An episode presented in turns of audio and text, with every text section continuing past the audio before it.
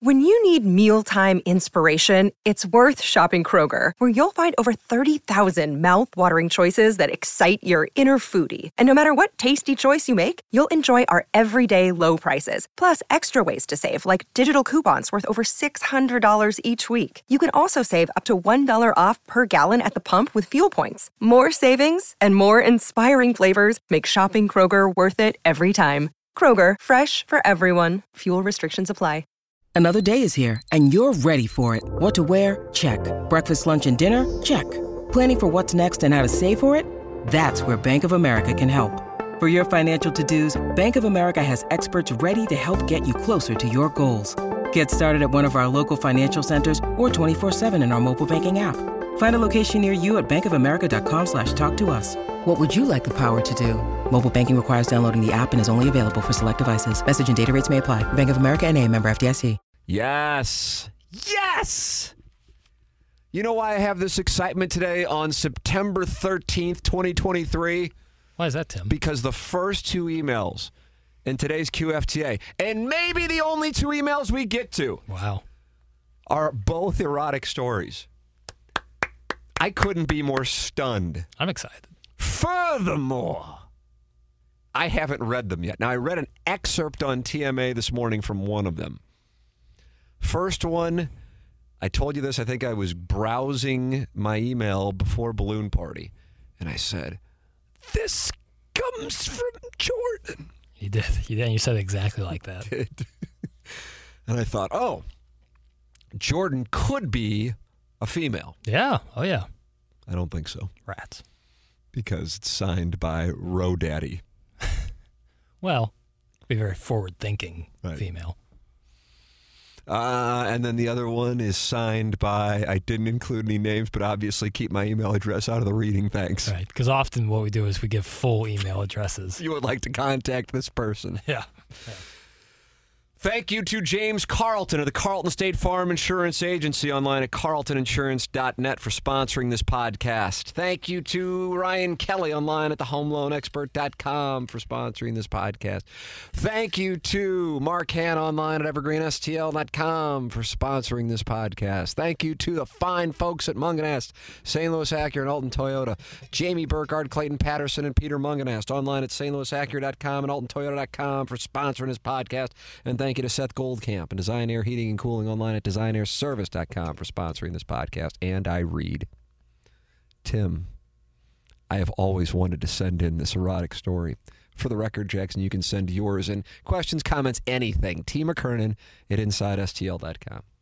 Tim, I've always wanted to send in this erotic story, but have hesitated because I know you and Jackie Boy always want the story to end on a quote unquote finish.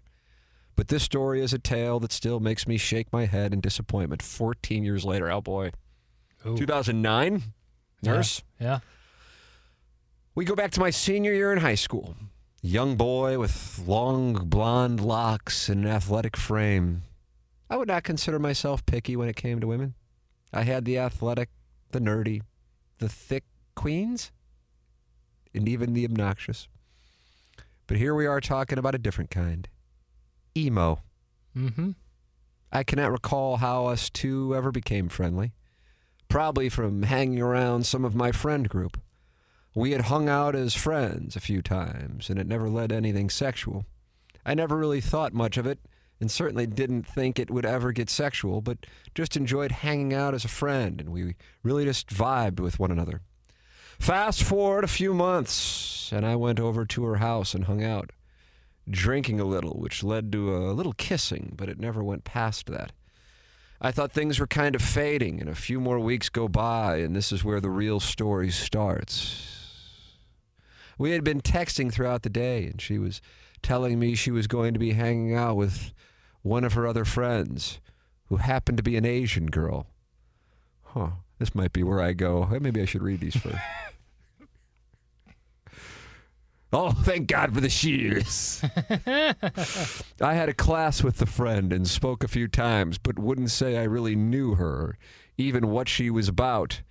Texts are flowing back and forth into the evening, and can tell they both have been drinking a little. Out of nowhere, I receive a phone call from her, and they both are doing the whole giggling thing and start telling me I should come over. I didn't have anything going on, so I told them I would uh, come over. Now, Tim, I would consider myself a pretty good judge of character, and knowing if I was walking into a situation where I thought it would lead to sex. But my God, how naive a man I was that night. I was familiar with her house at this point, and when I called her to let her know I was there, she said, just come through the back door. The back door led to stairs, and the stairs led to the basement where her room and her hangout area was. So I walk in the door and head down to the basement, open the basement door, and I shit you not, emo girl and Asian girl are on her bed making out. I really like what is happening now. Yeah, serious developments. I freeze and assess the situation, looking around like, what the hell? Is there drugs? That should be a t shirt. Am I being pranked? Like just in total shock. I noticed a bottle of vodka on the nightstand, so I assumed they were drunk. At this point, they make eye contact and wave me over to the bed. And so I head to the bed, sphincter clenched and trying to play it cool, like I've done so many times before, or like I've done this so many times before. Mm. I sit in between them, and they both start touching me. Being stone cold sober, a teenager who has never experienced anything remotely close to this, and having two cute drunk chicks touching you is a recipe for disaster in the pant. But the real disaster is what comes next. Yeah, I was wondering how this is going to get bad. Right. Well, here we go. It's the final paragraph. Asian chick stands up. And when I look at her in the eyes, no one is home. Totally blacked out. Now, this is an unfinished basement turned room and hangout, so there's a random shower down there. She starts to undress and goes and turns on the shower and just sits on the floor with the water rolling over her, looking completely defeated and gone but I'm still losing my mind, and me and emo girl are still making out, and we're rubbing each other. when out of nowhere, emo girl pulls away from my face while blowing chunks of whatever beef soup she ate earlier that day. Why do these always happen to our fucking erotic stories? Yeah, there's almost always vomit. God. She vomits partially in my mouth and then down Ugh. my clothes, and then it's on the floor. Ugh. I cannot believe what the hell had transpired within the 15 minutes I was there. Pure, natural, unforeseen gift of God straight into the horrible scene caused by the devil himself. I have still yet to ever lose an erection that fast, and it is still the only time I've ever come close to the less popular MFF. I made sure they were both okay and went upstairs to tell daddy or daughters passed out on the floor, and then I left. Last encounter of you had, and it still haunts me down below. Signed, Row Daddy. Motherfucker. What the fuck? Okay, let's regroup. What the fuck? Pull it together, boy. Pull it together, boy. Pull it together, boy. Pull it together, boy. Pull it together, boy. I was thinking we really got something here. We got a fish on the line, is what I was thinking. It had legs. Why does this always happen? Why do our listeners get thrown up on so often? That's not. That's that's just not an erotic story. Have you ever been vomited upon? I don't think I have. No, not It's called the rainbow on. shower. You know that's a Uh, kink. no, no, I know. Uh, not on. Near. Nigh. Yeah, never on or, unfortunately, like this gentleman, in. Mm. But that's just not. That's not erotic. I mean, it's it's a sexual story. It's not an erotic story. It's a tragedy, is what it is. I guess. I mean, it, it essentially it was like girls in high school threw up. Like, it's not really. I don't know. And took shower in the Rathskeller Yeah, like there's nothing. There wasn't. It got hot for half a second. near the ice box. Yeah, goodness, that's just that's so disappointing. So disappointing. Is Ronnie's hiring? I mean, You're going back. You're going back to Ronnie's I, again. I- I never worked there in the first place, but I guess I could start. Jeez, All right. Well, we got a second one. thank God. Hey, Tim. Been sitting on this one for a while, but now that it's been 17, years, boy, these are old, Yeah, it's, old stories of vomit. where's the recent? I've been sitting on this one for a while, but now that it's been 17 years, I thought it was safe to put in play. Yeah, just at 17 is when it comes Freedom of All the, all the parties are now 50. Yeah, it's hot. Plus, the three of us involved have all laughed about it as adults, so why not? Night of Game 5 of the 2006 World Series. Mm. I was in my mid 20s. Well, these, this is like a peer of mine. And a bunch of my work group went down to Al Hrabosky's to watch the game with the hope. Did you ever go to Al Raboski? That's probably before your time. Was I even been allowed to go in? Was it 21 and older? I would imagine, but like if you were with your dad, I don't know. No. Shannon's for sure, but never Oh, okay. Bosky's. to watch the game with the hope that we'd win and either head east or party downtown afterwards. Two of the girls in our group were best friends and roommates. I had flirted with both of them over the past few months, but nothing serious. So the Cardinals win. We hang at Hrabosky's until they close and decide to take the party back to my place in Brentwood Forest mm-hmm. instead of going out more. Sometimes I live, feel like I live in like the town with varsity blues. Jimmy Van Der Beek. About seven or eight of us roll back there in cabs. We're all covered in beer and sloppy drunk. I remember going to bed around 4 a.m. and my roommate and some of the group are watching Anchorman. The two best friends knock on my door and say they're too drunk to go home. They lived in the CWE and asked if they could just crash in my room or on the floor. Crash in my room on the floor. I apologize. Got there was no or. Got it. I said sure and threw them two pillows and a blanket. These girls are both very attractive, by the way, and my mind is definitely going places. Fifteen minutes or so later, the blonde says she can't sleep on the floor and climbs back up into the bed. I don't think much of it, as she never showed any sexual interest in me, but then she starts nudging my foot. Hmm. Now we're making out. And I can tell it's going to move quickly by how aggressive she's being. But I'm trying to keep quiet so as to not wake her friend. I got to tell you, this is a brief aside, editor's note. Yeah. I would try to wake her friend. I literally the first thought that came in my head. But didn't is, you like cough one time to get somebody out of a room for a threesome? or or invite them in? But I wasn't going to have this. It was an ambiguous cough. Well, I was in a similar situation where well, this person wasn't asleep; they were just scrolling, death scrolling their phone, and it's either join in or get lost. Sister. Exactly, and that cough was exactly what I needed. Also, thank God for Whiskey Dick because I would have messed the sheets in seconds otherwise. Well, everybody who emails in has a problem with premature ejaculation, huh? Yeah, yeah, because they're always hammered. Next thing I know, her brunette. Next thing I know, her brunette friend is on the bed too. God, Jackson, I'm so happy now. Yeah, this is getting hot. And she starts kissing my neck and grabbing her friend's ass. God, I've been waiting for this. That's why I started the podcast six years ago for this moment. And 25 minutes ago, we were breaking down, you know, who's going to replace Aaron Rodgers. That's exactly what we were doing. Things are crazy. Yeah, balloon party. I'm blown away, but down for whatever at that moment.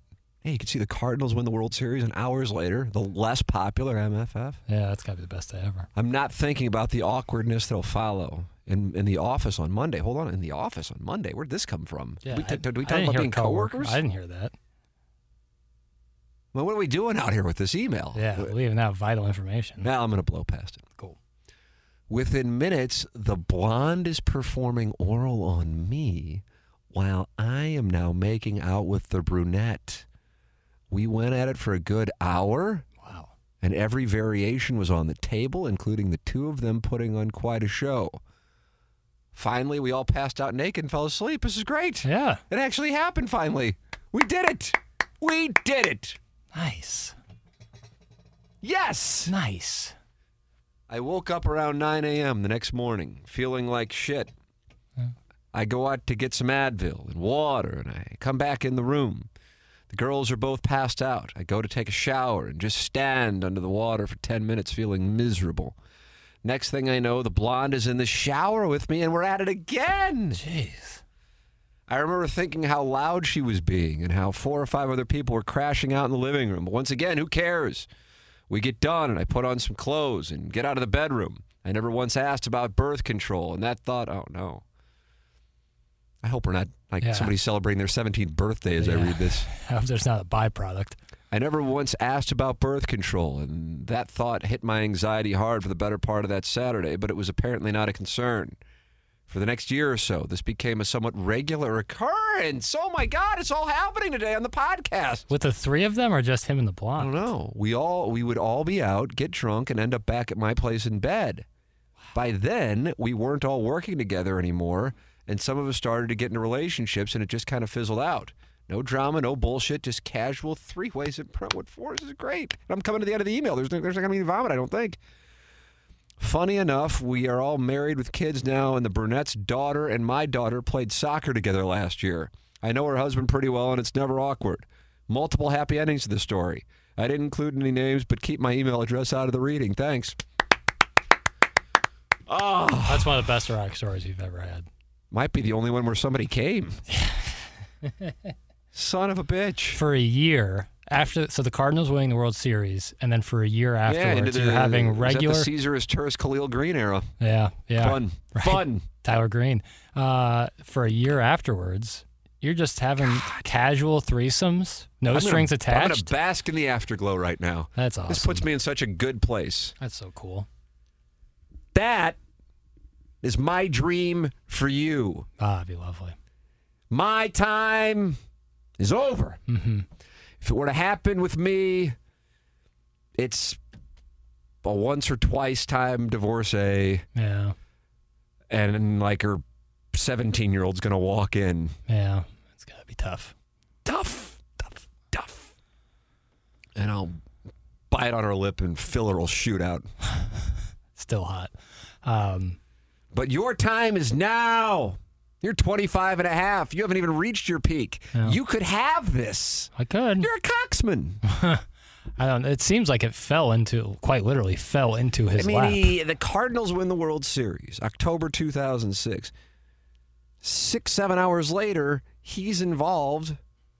And I, you know, I'll give him the benefit of the doubt with two attractive women, a blonde and a brunette, and then they kept doing it. yeah, that's the key. God, that's so great. That's what. Oh, I just, I just want to go back. Eddie Money, I want to go back and do it all over, but I can't go back. I know. I want to go back because I'm feeling so much older, but I can't go back. I know. Eddie Money, and then he goes into a sax solo. It's a whole thing. Son of a bitch. Fuck me. Nice. I, I first want to commend you uh, on bringing both those stories to life. Mm. You know, the way you read it, it really does. It brings it to life. Yeah, you'll never work with anybody more talented. Can't imagine. Is there somebody more talented? Right, I guess that's a even a- separate email. I'll email that one in. Yeah, under T McKernan at yeah. hotmail.com. Timmy Poker at Hotmail. Um, but it, I, the fact that this happened kind of by circumstance, like oh, it just kind of happened, and then went on for a year. After, I would be so I could have that forever if that just happened that that one night after the Cardinals won the World Series. It happened that one night, and that was it. I would be happy forever. But the fact that it went on for a year afterwards. So probably upwards of 50 times afterwards. I don't. I think we're probably going. You're going high on the fifty, but it sounds like it happened. Where did it go? I'm that that part really is the part that makes me happy. Asked Right. And then everyone, it was no strings attached. No one got like feelings, caught feelings. That's the, and that's that to me is so healthy Yeah, because as I've said before, number one, we don't kink shame, never. uh, but number two, I can separate easily sex from emotion. So I am. I could have been there with you guys. Mm-hmm. I could have been there with you guys. I would have liked to have been there with you guys, honestly. Right. I'm so happy. I'm so happy right now. This puts me in such a great place. It's what it's what we all want. Yeah, it is. What It's why you want. clock in early, it's why you leave late. It's why you're the first one at the facility and the last one there turning out the lights. You're turning them on, you're turning them off. It's for this night at Brentwood Forest and then it goes so well that you just keep doing it. Right, man. I would go out every night with those people if that if I knew that there was a possibility at the end. God almighty, I'm so happy. Good for this you. person. Such a what a Yeah. big comeback after that first round yeah. story. The vomit comet.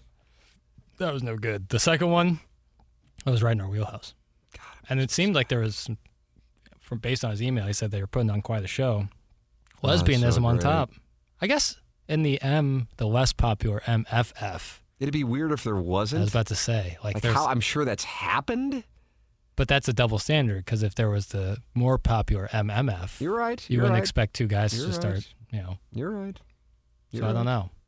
If you've had threesomes, uh, email in. Uh, please, as a matter of fact, just if you've been rainbow showered upon. Keep at least keep that detail out. I was about to say I've had MMFs, I've had MFFs, I've had MFMFs, MFs, MF, MF, MFs. And I was about to say the double standard thing is right, but then I remember we also have the guy who would put his hand on my ass when I'd walk in front of him. yeah. But nothing would happen when we were in the bed together. Right, and that that is the key. You'd almost put up with the hand on the small of the back if you could avoid. But knowing where we were most likely heading, the fact that he would put Yeah. like we walked out of the studio right now hmm and I walk in front of you and you, you put your hand on the small of my back, our relationship would never be the same. Couldn't be. How could it be? Right. How could it be? Yeah. I mean, Rocky would probably be on Balloon Party tomorrow. So Yeah. you're probably going to put. Let's watch watch the small of your back there, brother. I want to know what these girls look like. I do too. Yeah, send in You agree with that? Yeah, it'd just be for uh, you and me. That's right. You yeah, know. we'll sign an NDA. I'm Sure, happy. sure. I've got one. I've got one saved right, right now. I can send over. Theater of the mind. Don't send in a picture of yourself. Don't need that. Yeah, Don't need want that. it. I'm putting myself in this situation. Don't need it. Don't want it. I don't want the pictures now. By the way, odds are, hey, but hey, if they've held serve, Sure. Yeah, yeah, yeah. You want uh I don't like want filler 06. season, though. You want 06 uh yeah, if you could. yeah. No problem there. Thank you for sending that in. Now, T McKernan inside STL.com. He said I don't want the pictures of them now. That's funny. You're a funny guy, you know that? Funny how? Uh, I amuse you? He amuse you. Thank you. You know that came from Pesci was a waiter and he was waiting on a, a, a known mobster and he said something like that to the effect of like, "Wow, you are funny," and the guy like really grilled him. and was like, "I'm funny." Really? Funny how? Yeah, that's a Is real that story right? from Joe Pesci's past. Yeah, And then he, at the end, I think yeah. Eventually, he was like, "I'm just I would like to messing look with that you." up and read that story. Yeah, I'm just. He was like, "I'm just messing with you." I wonder if Pesci had come on the Tim McKernan show. I would And we could ask imagine that, and then see if he has any erotic stories. he's acting. I know about, he's been dipped in gold. Yeah, he's I know act- he dressed up like a yeah, Victorian. what was the fabulous Kevin Bacon was dipped in gold. There was a Tommy Lee Jones. Tommy Lee Jones was definitely dipped in gold, and then uh, Kevin Bacon. Somebody was being called Mary. Kevin Bacon and Joe Pesci That's a tough were spot. uh, Tough. What's I can't remember the name of the damn movie that they're based off, of, but it's like uh, some and they're titty twistering each other. Hot. Yeah, and then for some odd reason, I mean, those are three of the most esteemed American actors in the last 50 years. yeah, Just fucking each other yeah, that was a weird. The whole. in a movie about one of the most famous moments in American history. do you like JFK the movie? Oh, I can tell you don't. No, I do. Oh, I well, do, a lot. Of course I do. Okay, I was just I was making sure. All right. What is it? Like controversial? Is it good or bad? I mean, I assume it's a good on good or bad. It is. It's just you know it takes a lot of liberties, but like the Kevin Bacon character doesn't really exist. Oh, is that right? Yeah, that was a. And then the Pesci thing is a weird thing too. Where he's dressed up like the Victorian lady? Yeah, and he's like really manic. I don't like. That's I, right. I like Irishman Pesci, like calm. He had a and bad hair hat. Yeah, that was no good. But he was just calm and cool, very subtle. I got a QFT asking about Mizzou basketball. I might just forward that to you so you can answer this guy directly. I'll send him a voice note, like Twellman. I got back to back balloon party questions. I mean, we go too erotic. It's like you go from like the hardest of Yeah. erections to God, this yeah. is just like. Midnight to six. But I'll, hey, you know what? These come in, I go in order, and then if I fall behind, I try and knock out as many as I can. I don't like using the term knockout because then it makes it sound like I don't want to do it. I just if they make it to the QFTA folder, they're going to get answered. At least that's my goal. Hey, boy sluts. Question regarding B party. Oh, you were in this email. DraftKings Cal. Oh yeah, yeah, yeah. He sent this yesterday. Tuesday at 11:03 a.m. Jackson. Yeah. Much of what occurs on TMA is satirical, and it's one of my favorite things about the show. I would tell you this: it's not intentionally satirical, though. Right. I don't I like nothing because satirical to me means you get together. It's like it's understood. It's satirical. Right. Right. Like you scream about crap that you really don't. Essentially, at its core, if somebody were to ask me what the hell the show is, now one of our sales managers here, when the thing kind of took off and we went to Hubbard, I guess it sounds like a humble brag, but that's what happened. So fuck off, don't care. um, like in Hubbard corporate was going, what what's the deal with this thing? How are we doing this with a show that's on HD two? We need to find more TMAs in our other markets. And so I believe it was one of the sales managers spoke at this meeting of all the market managers and sales managers. Um, And they said it's kind of a combination of Howard Stern and Seinfeld. And I go, ah, I kind of like that, even though I haven't watched that much Seinfeld in my No, that's, that's I, I see where it's coming from. life. Like the show about nothing. Yeah. Um, like today we started the show, and I don't know how it happened with like Cardinal talk, and I was just like, oh fuck, what the, what's this? you know? Yeah. And then I tried to rope it in, and then I don't know, Icky brought up something. I was like, oh fuck, what is this? And I let it, you know, I'm just, I didn't, you know, I don't have to be involved. Sure. I can see Ella Reese's Apple Watch update. Yeah. You really think she's better looking than Sky Bri? Because I saw a recent picture of Sky Bri and I was like, holy shit. I DraftKings Cal, get back to your email. I like the question though. Here's the thing for me, Jackson. Yeah. And maybe this will make sense to you, maybe it won't. Sure. I've explained to you and spent probably 90% of these podcasts talking about, uh, or at least 90% of the episodes of the podcast, at least addressing how I need to buy in Mm. that the that what I am watching, whether it's literally in front of me hmm or on my stag, hmm is real. Yeah, yeah. I don't buy into Sky Bri. Okay. That's now it. that's my that's my reasoning. Sure. So therefore, Ella Reese is more attractive to me because I do buy into Ella Reese. Okay. And that I think that's a fair explanation. There is a certain movement that a lass makes if things are working. Ah, I hear what you're saying. And I, of course, have never witnessed it No, no. But you've seen it. On my television when I would turn on the Playboy channel every morning before getting ready to go to the show. Just kind of like on in the background. Yeah, this is pre. This is this is before you were on the show, and my wife just kind of like, yeah, we subscribed to the Playboy channel, which was so stupid for so many reasons. Number one, I would uh, truly have it on. Truly, this is like 2012 to 2017, 2018 probably. In the background, I understand anybody would go, "Oh, you were jacking off." I don't blame you for for saying that. It was just like, oh, it's like I'll have like Elevator Scott Van. Pelt for real. It was just background. Like Hunter S. Thompson. I mean, it was just on. I, and and you think about it, you go, that's really fucked up. And the only reason we got rid of it is because we got to a point where my older son could fuck Yeah, around with the remote, Right. and then that would pop up. And I really look back on it, and my wife, who truly is anti pornography, not like you're a bad person for what, she just isn't into it. Sure. I really wish she was. She's not at this point. Fifteen years. It's not. She's gonna go. Hey, you know, let's see what's doing with Ella Reese. You know, that's really gonna get me going. It isn't there, but yet we've been we've hung out with multiple adult stars. Obviously, Lisa Ann, Yeah. who I don't even view as an adult star. Right. But then I'll say, my, but yeah, Lisa Ann was on. Like, oh, Lisa Ann. I go, oh yeah, that's right. I forgot. You know, I don't even think of her that way. Caden, Ariana Marie. Um, I hope this isn't bragging off my adult star friends, but so Anna Marie will hang out with these people and not even think of anything of it. Mm-hmm. But like, if a scene came on, Yeah. she just didn't into it. Sure. But the fact that we were spending whatever it was, fourteen dollars and ninety nine cents a month on the Playboy channel, and it only got to a point where she said, "Hey, can you get rid of that?" Yeah. Because Jameson was turning it on yeah. At one or two whenever kids start fucking around with remotes. I guess my one year old now is fucking around with the remotes. Yeah, so now it's gone. Why were we talking about this? Why am I talking about having the Playboy channel? How did we get there? I've this is real- a balloon party email. I mean, the balloon party is the like antithesis of the Oh, Playboy channel. here I can tell you. I can. Oh, yeah, I fine. put the, Hansel and Gretel bread breadcrumbs. It's time for our segment here on the So Tim we- McKernan Show. we were talking about TMA Mm-hmm. because uh, Satire. We said Cal about satire. satire. and when you started talking about oh, today's yes, show, about Reese started with the Sky Bri. Cardinals, and then you said I'm looking at Ella Reese, and then I asked you. So I'm the reason we got off topic. So Sky Bri, I don't buy in that she's really into it. Fair enough. I buy in that Ella Reese is. Sure.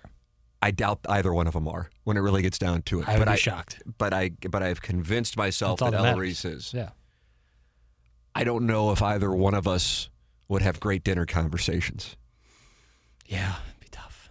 but that's where I am on Ella Reese. Find her very attractive, and I also buy in that she's into things. Sky Bri, I feel like she was doing it because she's like, oh fuck, I can make millions of dollars here really quickly, and God bless, by the way. but I'm not really into it. Mm, That's where I am, and I could be, I could be a terrible read, and then it goes back to this movement, the hand I'm, the gesture I'm making. Mm-hmm. That if things I'm are picking up- working, I'm picking up what you're putting. down. That's the movement. Ella Reese has a lot of that going on. Got it. Not as much. Right. That's where I am. Fair but then at the same time, not all women make that that movement. All right, back to balloon party. Nice. Perfect transition. Much of what occurs on TMA is satirical, and it's one of my favorite things about the show. The quote unquote average old that happens upon HD2 by some miracle from the gods above would not understand the show at face value. Much of it is inside. Can you imagine somebody like scrolling through HD2 to find something like I don't know if that's ever had like the over under 0.5. It only happened by accident. Like you like hammer fisted the radio and somehow got onto it. Otherwise, how could you tune and find it? Much of it is inside jokes, many that go back for years and years. However, and that was written with caps. Yep. I cannot for the life of me figure out whether or not the regret, anxiety, hatred of hosting balloon party is real or not. I'd imagine it's played up to some extent, but do you actually enjoy doing it? I know you've mentioned the text inbox on Balloon Party and how toxic it can be. Does this actually bug you or is it played up? Is the show more experimental than anything? Experimental? I don't follow that one. Like Jimi Hendrix. If you actually dislike doing the show, why did you just sign a contract extension to do it again for another year? I want the nuts and bolts and all of the things. I like that. I want the nuts and bolts and all of the things. it might be the name of this t- this podcast.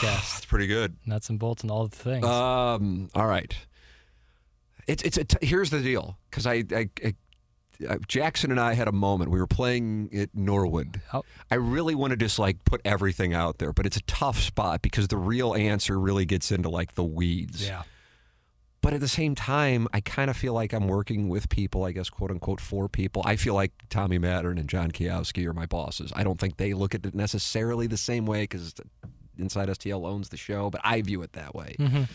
Uh, and then Tommy said, "You just want it to be that way." And I go, "I just, I just want to be able to do shows. That's what I want. to I want to do shows. I'm a Right. show So person." you're a showman. Uh, but it's it's certainly a different dynamic than other shows. Like for example, to to draw a parallel for the audience, Inside STL does not loan the own the intellectual property of Balloon Party. Balloon Party airs on 101 ESPN. It is clear in my contract that any program on 101 ESPN that I do is owned by Hubbard, and I am 100% totally cool with it. It's in the contract. You abide by the contract. Uh, so um, I don't. The, the, the first paragraph, which of course only I can see, uh, talked about the average old who happens pawn HD2 by some miracle from the gods above would not understand TMA at face value. Much of its inside jokes, many that go back for years and years. But keep in mind when TMA started as the morning grind, it started on KFNS and Morning Drive, and I believe we were following. I don't recall if there was a third person at the time. I know I was the third person at a time, but I had been doing the show with Frank Cusumano, the press box, which I'm sure probably blows people's minds now. Uh, from 2003 to the day we started the morning grind in 2004, but we were replacing Scott Warman, Jay Randolph Jr., who was a much different guy on that show than he was on TMA. And I don't know if there was a third person on that show. God, if there was, I'd love to. I can't think. I Dave Green was going from being on air to sales, and that's how I joined the show with Jay Randolph Jr. and Rich Gould, which I'm sure to people now sounds like something that they would love listening to. Of course, if the late great Jennings was still with us, and Yeah. Rich being perhaps the funniest motherfucker ever. Ever.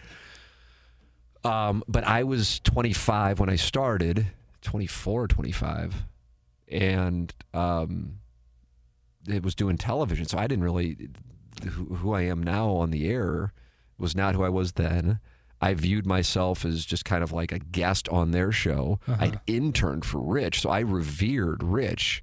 I still do, but now I view him more as a peer. And I think Jay, honestly, uh, thought, oh, he's just in here because his dad's the general sales manager. Right. I really do think that. And I think he was a little standoffish with me at first. Then Rich left and just well, he didn't leave. He just he just decided he was not going to work on Fridays and didn't tell anybody. And I know that sounds insane, but if you know Rich, you know it's it's believable Legend. and it is 100% true. and it went on for about a month before the person who was in charge of the radio station, the late Greg Marecek, said, "Hey, we can't have a guy only working 4 days Right. but being paid for 5." And said, "We need you to come in all 5 days." It sounds like office space. For real. Um, yeah, it's a Monday and we're all working today. So, so, um, uh, Rich, we need you to come in on Fridays. Nah, I don't want to do that. Okay, we're going to have to let you go. Uh, but then they kept paying his contract, which is amazing to me. so Rich would go out of his way, whereas they said we can mail it to you. He would come in and then he would wave at Marecek when he would pick up his check out of his mailbox, and then walk out and they'd wave at us.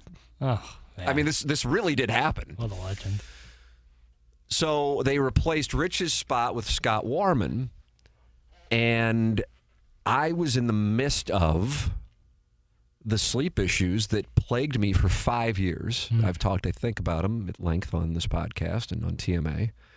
Um, and it was killing me, in part because I was working seven days a week when you include television. But then the real thing, I think, at its core was I was going out, staying out till four or five in the morning at the strip bars. Every, at least one of, if not both, Friday and Saturday. And I'm like, I got, I can't keep, I love doing radio. I already knew I liked it more than television.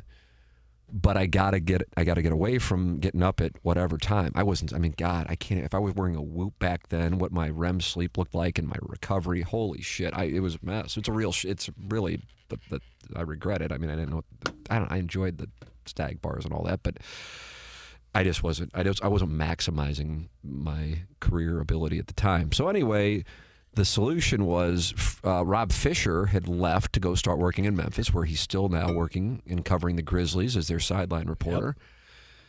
And so Frank Cusumano had a spot open, and so I I moved to start working with Frank.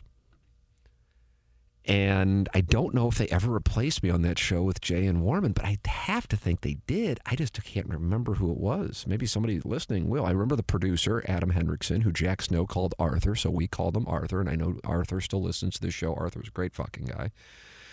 Um, but I don't remember who, because I, I can't imagine like Jay putting up with just doing a show with one other person. Right. I just, it's just not Jay's personality Mhm. And he didn't have to at that time. He was making a lot of money because the golf boom was going on, and he would get he got a shitload of live reads, Yeah. and that's how you know they were making money.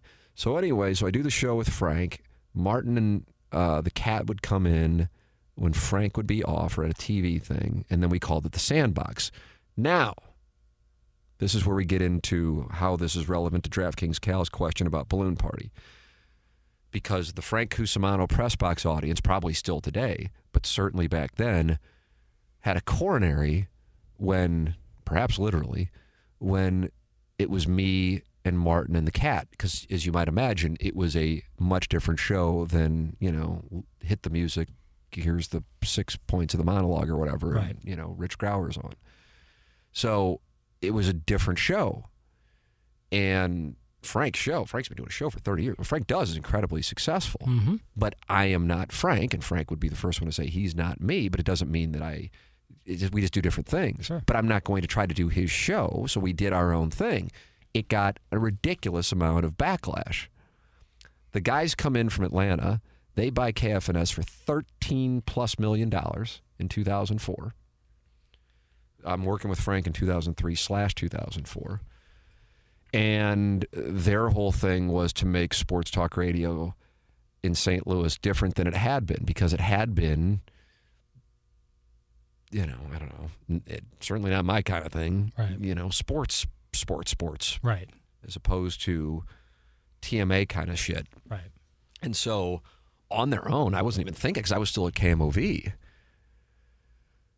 On their own, they go, that's, there wasn't even a conversation. That's our morning show. They came in, that's our morning show. Now, at the same time in St. Louis sports radio history, Simmons Media had acquired the radio frequency 1380 Mm-hmm. and they turned that into 1380 ESPN. And so they wanted us to be their morning show. Great spot. It's what you always want. Right. You know, you want two parties minimum. Bidding war. Absolutely. I mean, as much as you can get Right. in in this industry, uh, and and so that's what wound up happening. Mm-hmm. And Dave Green, who I made reference to actually earlier, is being and I didn't replace Dave because Dave was out. Dave wanted to get away from being on air. He wanted to go into sales and management. He saw that's where the money was, or at least where he thought where the, for him where the money was going to be, and he was right. And so he was going to be the GM, or he was the GM of 1380 ESPN. And so he's recruiting us, and, and the guys from Atlanta are recruiting us. And we wound up, for really straight money reasons, actually, uh, doing KFNS. So we start that. So here we are. We're a desired commodity Mm-hmm. by two different parties and the only two stations because there was no 101 ESPN at the time. And the first few weeks of the show, it was hated so intensely that I would tell you it makes the hate that we experienced at the beginning of Balloon Party look like it was tepid in comparison. Um, so I had already been through it. I, it's, but it had been almost 20 years. It had been 18 years since I had experienced it. Now, when you're 25, at 26 perhaps, at that to 26, 27 actually, and you're dealing with that. But again, I'm doing television. I still look at radio just like the Cat and Martin did as like a side job. But I was making twice as much from radio now than I was in, in television. Um, that's eye opening. Um, and I think I really do believe this, especially now knowing the, the, the people involved in the Atlanta group better and kind of like you can look back on it and know, you know, feel like when you were being told the truth and not, Right. in part because you know the character. Um, I do think they were thinking get rid of, the, rid of the show in the first month. I think it was such an intense hatred for the morning grind and what we were doing that they were thinking about getting rid of the show. Wow. I don't know that. I recall having a conversation with the GM about it, and he said, "Oh no, no, no, no, no," because I probably didn't have a real long-term contract, and if I did, it probably had some out that I was too dumb to be aware of that existed, or they would have just said, "Fuck it, come sue us," whatever. Like Right. what, how the cat got a new bathroom. Um, in 20, 2007 when they whacked him, even though he had a contract. So taking that to current day balloon party. Now there's no social media when that's going on. Right. At the same time, the people who hated it, many of them probably honestly aren't even alive anymore because mm-hmm. it was older people who who hated it. But the whole idea of the morning grind, there I guess there was a, a plan of sorts, was there wasn't anything that appealed to I suppose perhaps you know I'm not I'm not by any means drawing a parallel to Dave Portnoy and what he did with Barstool because I don't really know what he did with Barstool. I just know that he started but I think I think the same thought process was young people are interested in sports but the sports media isn't really giving young people anything to consume that appeals to them Right. and so that was my thought with the morning grind. Like, yeah, I'm not interested in interviewing beat writers. And I don't think most young people really want to hear from beat writers unless they're kind of not the kind of guys I'd really want to hang out with. And I'm not saying they're wrong. They're just not the kind of guys I want to like drink with or Sure. fuck around, you know? So that was the thought process. So I didn't want them to mm-hmm. like the show. Yeah. It's the Pearl Jam song. This is not for you. I don't fucking care. I don't want you. I'm very comfortable with that. The problem became when the management experienced so much pushback that then they start to pull off of it. Right. But then obviously they stuck with it. But they stuck, it wasn't like a pleasant sticking with it. I mean, it was always with that Atlanta group tense. Um, and feel like, you know, the cat got whacked a couple times there or was close to getting whacked there. He obviously got whacked. I say obviously. I know he got whacked a bunch of times at the, the most recent KFNS stop. Um, so it wasn't like it was pleasant. It's like they came to appreciate it. I think, if anything, they didn't like that we were TV guys doing radio because for them, going out and wearing KFNS on your shirt was like a big, it's like it's Friday night, we're wearing our KFNS shirts.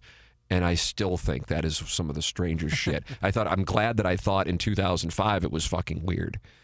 Yeah, that's weird. Oh my God. Yeah. That is weird. Like you're at Harry's wearing a KFNS shirt. Like that's a joke now. Well, I mean, like- I mean, Harry's isn't around, but uh, you know, like I wouldn't. I, I I don't wear 101 ESPN stuff, and that's not because I'm like I'm down on 101 ESPN. It's just I feel like it's like a it's like in a way it's like a braggish kind of thing. I So I was don't. about to ask, like, what were they excited because they were like flexing that they were on Yes, the radio? Okay. yes. Not like a promotion because thing? they killed it in Atlanta with a station called 790 The Zone. Killed it, killed it, and therefore they thought they could do exactly what they did in Atlanta. And I remember they came in with the four B's, and this was killed in the newspaper. DNCs are writing about it. And it was like beer, booze, babes, and betting. And in St. Louis, I mean, I got it. I got what they were saying. right. But in St. Louis, that's just not going to work. And furthermore, if you were to hold up two cities that aren't LA or New York and make them in 2004 the, the most polar opposites as far as the makeup of the population, it would be Atlanta and St. Louis. Yeah. Atlanta is one of the most transient cities. St. Louis is the most provincial. So you can't apply a business model that worked in a transient city that's old school. Uh, this city being old school in, in the old school provincial city and also they were talking about ratings and i knew that was you can't talk you can't talk ratings in kfns you can't talk ratings in hd2 it's Right. not the way that it works it's all about does the client get return on investment that's it that's it it's, it's that simple now you got to make sure you deliver return on investment for the client but once you do then do your thing Sure. but you can't start going, okay, well, we did this in ratings, and now we well, we can do, you can't do because you're not going to. You can put whomever you think are the greatest radio personalities in the world on KFNS. It's not going to get ratings. That's not a shot at all at KFNS. So fuck, I think I've spent more years on KFNS than anywhere else. But it goes into the weeds about the radio business. So why is all of this relevant to Balloon Party? Um, so DraftKings Cal writes, however, I cannot for the life of me figure out whether or not the regret, anxiety, hatred of hosting balloon party is real or not straightforward answer because he said he wants the nuts and bolts and all of the things. And I know I've answered it before, but I have no problem answering it again. When we were talking with, I, I guess it was when I was talking with, but I knew I wanted everybody to come over with stations when I was in my free agency, my final year at KFNS under contract, which was what? I guess 21, 2021. Um, one of the things toward the end of the that definitely did not start with any talk about 101 at all. Uh, as we were wrapping things up, and I kind of had I got to a point where I had it. well, I, I- but I say I we got together, me, you, Iggy, and Doug, because Plowboy wasn't on the show at the time, uh, and neither was the cat, and met at Westboro. Yep. Brag on my country club, uh, but that's where we were, just for full details. And I said, we're not leaving the room until we're u- like a jury. Yeah. Yep. Until we're We're unanimous. unanimous Yep. because I don't care. I'm you know I'm going to be fine either way, and everybody here is going to make more money either way. Mm-hmm. But here are the situations, and what do you want to do? And I'm good with both. There's pros and cons for both. There's certainly the unknown at Hubbard, um, but there's there was a lot of unknown Yes. at KFNS. What do you want to do? And it was instantaneous with you and Doug and Iggy uh, on Hubbard. But it but I mean it's instantaneous not because I, I think Doug to sum up and it'll get back to balloon party and the whole thing. Um, Doug's thing and still really is which is about as and I'm and I'm saying this really more of a compliment to Doug, so I want to make that clear. Is ambitious as he shows because I think it's great that he's just does his job and then goes on with life. Yeah. My life is my job. Now my life is more my family, but my life, my identity had been my job up until the birth of my children, really. And I don't think that's a great way to live, but I know plenty of people do it. Um, so therefore, it's not like Doug's like we've got to get on a huge station and then we've got to do this and radio. It's just that's just not how he is, and I'm sure anybody who listens to TMA knows what I'm talking about. He's like, it would be a shame for the, you know, a lot of people to know that this show is got a following, delivers for advertisers, whatever, and never really work for a, I don't know what the right term would be, because I'm it's I'm intending to take a shot at KFNS because I really think highly of Dave Zobrist, who now owns it now, and Jeff Witt, who I'm talking to about buying advertising there for Sound Story. I mean, shit, I you know, I mean, I did text. He texted with me. He's a big fan of the Lee May Totem Pole. we were texting two nights ago, so it's it's not like there's any. And I and I know those guys know because Sure. they were in the same situation. It was the situation there that we were getting. It wasn't KFNS. It was the situation that we wanted to get away from. So in other words, working for a real. That's the, I think the term he used uh, to see what we could do with it. I think that's. I personally that doesn't blow my hair or lack thereof back. I don't really give a fuck because I think at that at this point, like who cares? I mean, shit. I turned down Yeah. KMOX. So if I was like looking for call letters, Right. so that decision was made, and at that point, which was November-ish of 2021, um, Tommy Mattern had asked about me doing a show for an hour on 101 ESPN, and we kind of went back and forth about it, not like in a bad way, but in a I don't really want to do it way, as in me. Right. And my reasoning was, which I guess turned out to be right, but honestly, I just didn't really listen to the station, but I had a feeling of what it was, is what I do and what the listenership of the station, it takes me back to, we now come full circle, Frank Cusumano and the press box. What Frank does and what 101 ESPN does clearly works. It's just not what I do. Mm-hmm. But what I do clearly works. Mm-hmm. Like I don't think anybody can dispute any of that. You can go, I fucking hate you, as many of you listening to this do. Um, or you can be a TMA listener. Well, I fucking hate what they do, Right.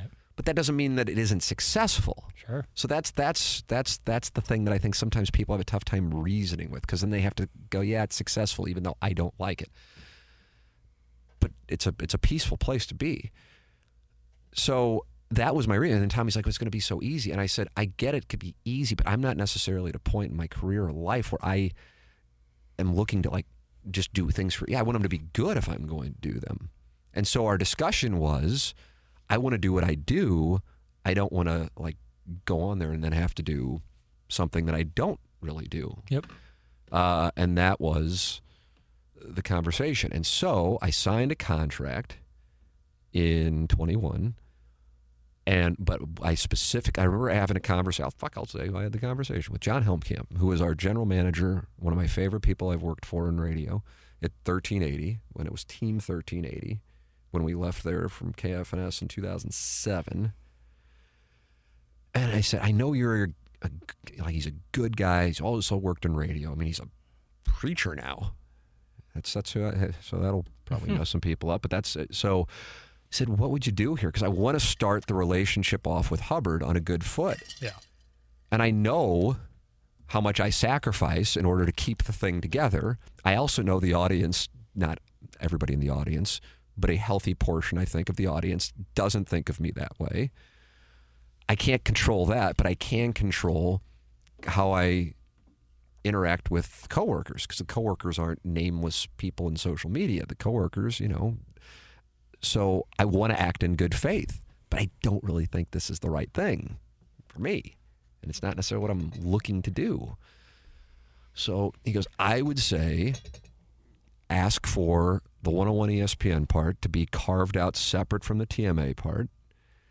And you try it for six months. And then if you don't want to keep doing it, you can Yeah. you can down. you can bail on it. So I went back to Tommy with that. Tommy says, "How about we do a year?" He agreed to have the two agreements be separate. How about a year? So that was how it played out. Um, I go in there on day one. Jackson asked me about mayonnaise or something. Yep. Shane Beamer. Did Duke's uh, mayonnaise bowl? yeah. Which uh which substance would you least like poured on you after a bowl victory? To which you responded, mayonnaise. And then I had nothing. Seconds of dead air. And I realized, fuck. Welcome to the big show, fella. That's what you were thinking. I was hearing her monologue. Yeah, like I had never been more scared in my life. And so, whoever, uh, here's a, here's a, here's an overwhelming principle of radio, especially in St. Louis. Whoever shows up and does a show, following a show that ha I don't know, just following any show really. Actually, I think you're going to get hated. Yeah. It's just the way, especially in St. Louis. And I believe, I say especially in St. Louis because St. Louis is so resistant to change and people who aren't from the market or who are doing something different. So, that, having, as I said earlier on, experienced it with a show that now has got a 20 year run, that's fine with me. And I've told the story about anchoring at KOMU 25 years ago and the general manager calling and saying, don't do that crap again on the station. We don't do that here. I kind of wear those things as badges of honor in a weird way, which may be counterintuitive, but that truly is how I look at it. Um, what I was, the thing with Balloon Party that stood out to me at the outset was th- this isn't, this is like a, this is like a, like a YouTube comments, STL Today comments, and, and that's what the text inbox was. Like I can read stuff from the TMA text inbox, which rips us all. Oh yeah. Percentage wise, probably 90, 85% Iggy, 10% Plowboy, 3% you, 1% me, 1% Doug. Would you agree with that breakdown?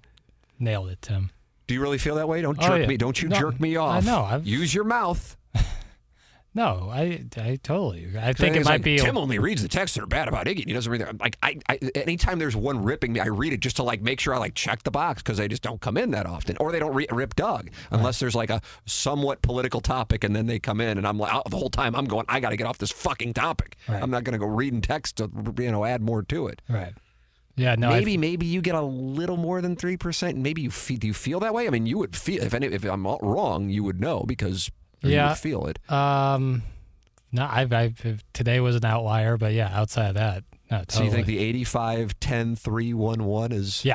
representative of the t- yeah. Yeah. And it might even be less than 1 but it and 1. spikes when like you know, Plowboy goes talking Right. Tigers or Overall, though, Cardinals. if you go a, year sample to get yes, a, then fair I think sample you're, I think you nailed it. yeah, yeah. So it's, maybe there's maybe it's a little less on Iggy, but then I'd only replace that with Plowboy. Plowboy. Absolutely. Um, it's like Tim reads the bad ones about Iggy, and I'm like, that's what they are. Yeah, that's what that's what comes in. And the thing is, you know, Iggy rolls with it, with the exception of now, for whatever reason, he's at war with Stephen Wildwood and Buck Swope and who else? Okay, Gino Town, I guess. I don't know. I don't know what's real and what's not. Anyway, bringing it back to the, the TMA ones are amusing. They are. The ones initially on Balloon Party were like reading STL Today comments. And so I'm used to utilizing the text inbox as a way to I don't know what the right word is carry on the discussion for like a supplement the discussion Right, also exactly. provide humor and it took one show for me to go oh that won't be happening and I'm not going I'm mad they're making fun of me I've been getting made fun of well for well more than 25 years but for doing radio and television for 25 years so you as we've talked about you get used to it Doug Von Nirvana that's whatever I'm going, oh, this thing isn't going to be what I thought it was because I can't read it because it's just kind of like hateful and dumb. Yeah. And Right, it's not, it's- exactly. and, and then it's not, it's like me going to speak at, at the at CPAC. It, it, and it, it doesn't mean that CPAC is wrong. It's just, I'm not, I don't want to be accepted at CPAC. If I start getting accepted at CPAC, I'm doing something that isn't me. Mm-hmm. So I remember talking to you in the first week of it, going, and the thing that was bothering me so much about it, truly bothering me, is I knew I didn't want to do it. You know? Yeah. And and this is not Monday. Fuck, I present my contracts. We're gonna have to redact some parts, unlike previous administrations. But, uh, you know, I- I've th- th- there's there's a TMA contract Yeah. and there's a balloon party contract, and you know, and that that it's one thing if like something pops up and it was out of your control, and then you go, okay, I got to fucking deal with it. That's just the way the world works. It happens. It's like how I try to handle back in the day poker. How I try to handle if I'm really playing for real money in golf. Bad breaks happen. Can't let it fuck up the rest of the hole or the rest of the round. But on this one, I'm going, God, I knew this. It's actually worse than I thought. And I didn't want to do it. Now I'm in this fucking spot. Right. And then if I quit, I know what the thing will be. Just like even now, if I quit it, I got fired. I already know it because I've lived through it because that's the way that it works. And people be all happy about that. And then I got to fucking deal with that on TMA. And it becomes a whole thing and it's a pain in my ass. Right. So that was the outset of Balloon Party and why we have every day when I say Jackson and I have Balloon Party coming up 10 o'clock, we'll go deal with it. Gotta go deal with the situation. Right. I would say, now, let me make this very clear. I, uh, what are we approaching 21 months of it? God, wow, 21 months of it. Yeah, jeez. Years have flown by. Oh, with that. Uh, I would say this without question. It's not like we've won people over, but I think, well, we have won people over. I wouldn't say we've like won everybody over, but you don't win everybody over. Plenty of Yeah. people listen to TMA who hate me. But I think people now get it, for lack of a better term. And I think there's an appreciation from a good portion of the audience and I think, especially considering they've extended the show now twice, uh, uh, management of it's a change up, so to speak, from the rest of the shows. And there is a, I guess, an appreciation for it's going to be sincere and it's not really takey. Right. And so while certain people will never like it, um, it's you know I, I I enjoy it in a different way than TMA.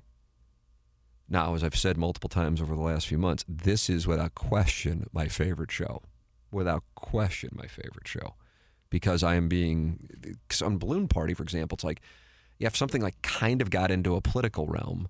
I like I can't do that Right. something got into a sexual realm. I can't do that. I obviously can't use profanity. Not that I'm like dying to use profanity, but when I'm when just like I think most people, when they're at their most comfortable, most people will use profanity. Sure. Occasionally, not like they're just dropping f bombs for the sake of it, but it's just how people talk when they're comfortable. As I've said before in interviews, when somebody uses profanity and then goes, "Oh God, can I curse on this?" I know at that moment that they are comfortable because they have just said something and they're talking to me like we're sitting in a bar at a restaurant. Um, and in my ideal type of broadcast setting, I'm not just talking sports, but that's what this station is. That's what they've hired me for. So then DraftKings Cal asks, why keep doing it? Full transparency. Maybe this isn't a good idea. I don't know, Jackson, but I'll be honest. You know, from a from an income standpoint, um, you're making more doing that show than I am. We had a little talk about that on Norwood We did. when we were at Norwood. But here's the thing. So that, you know, perhaps drives home the point. Th- This is a long term thought process.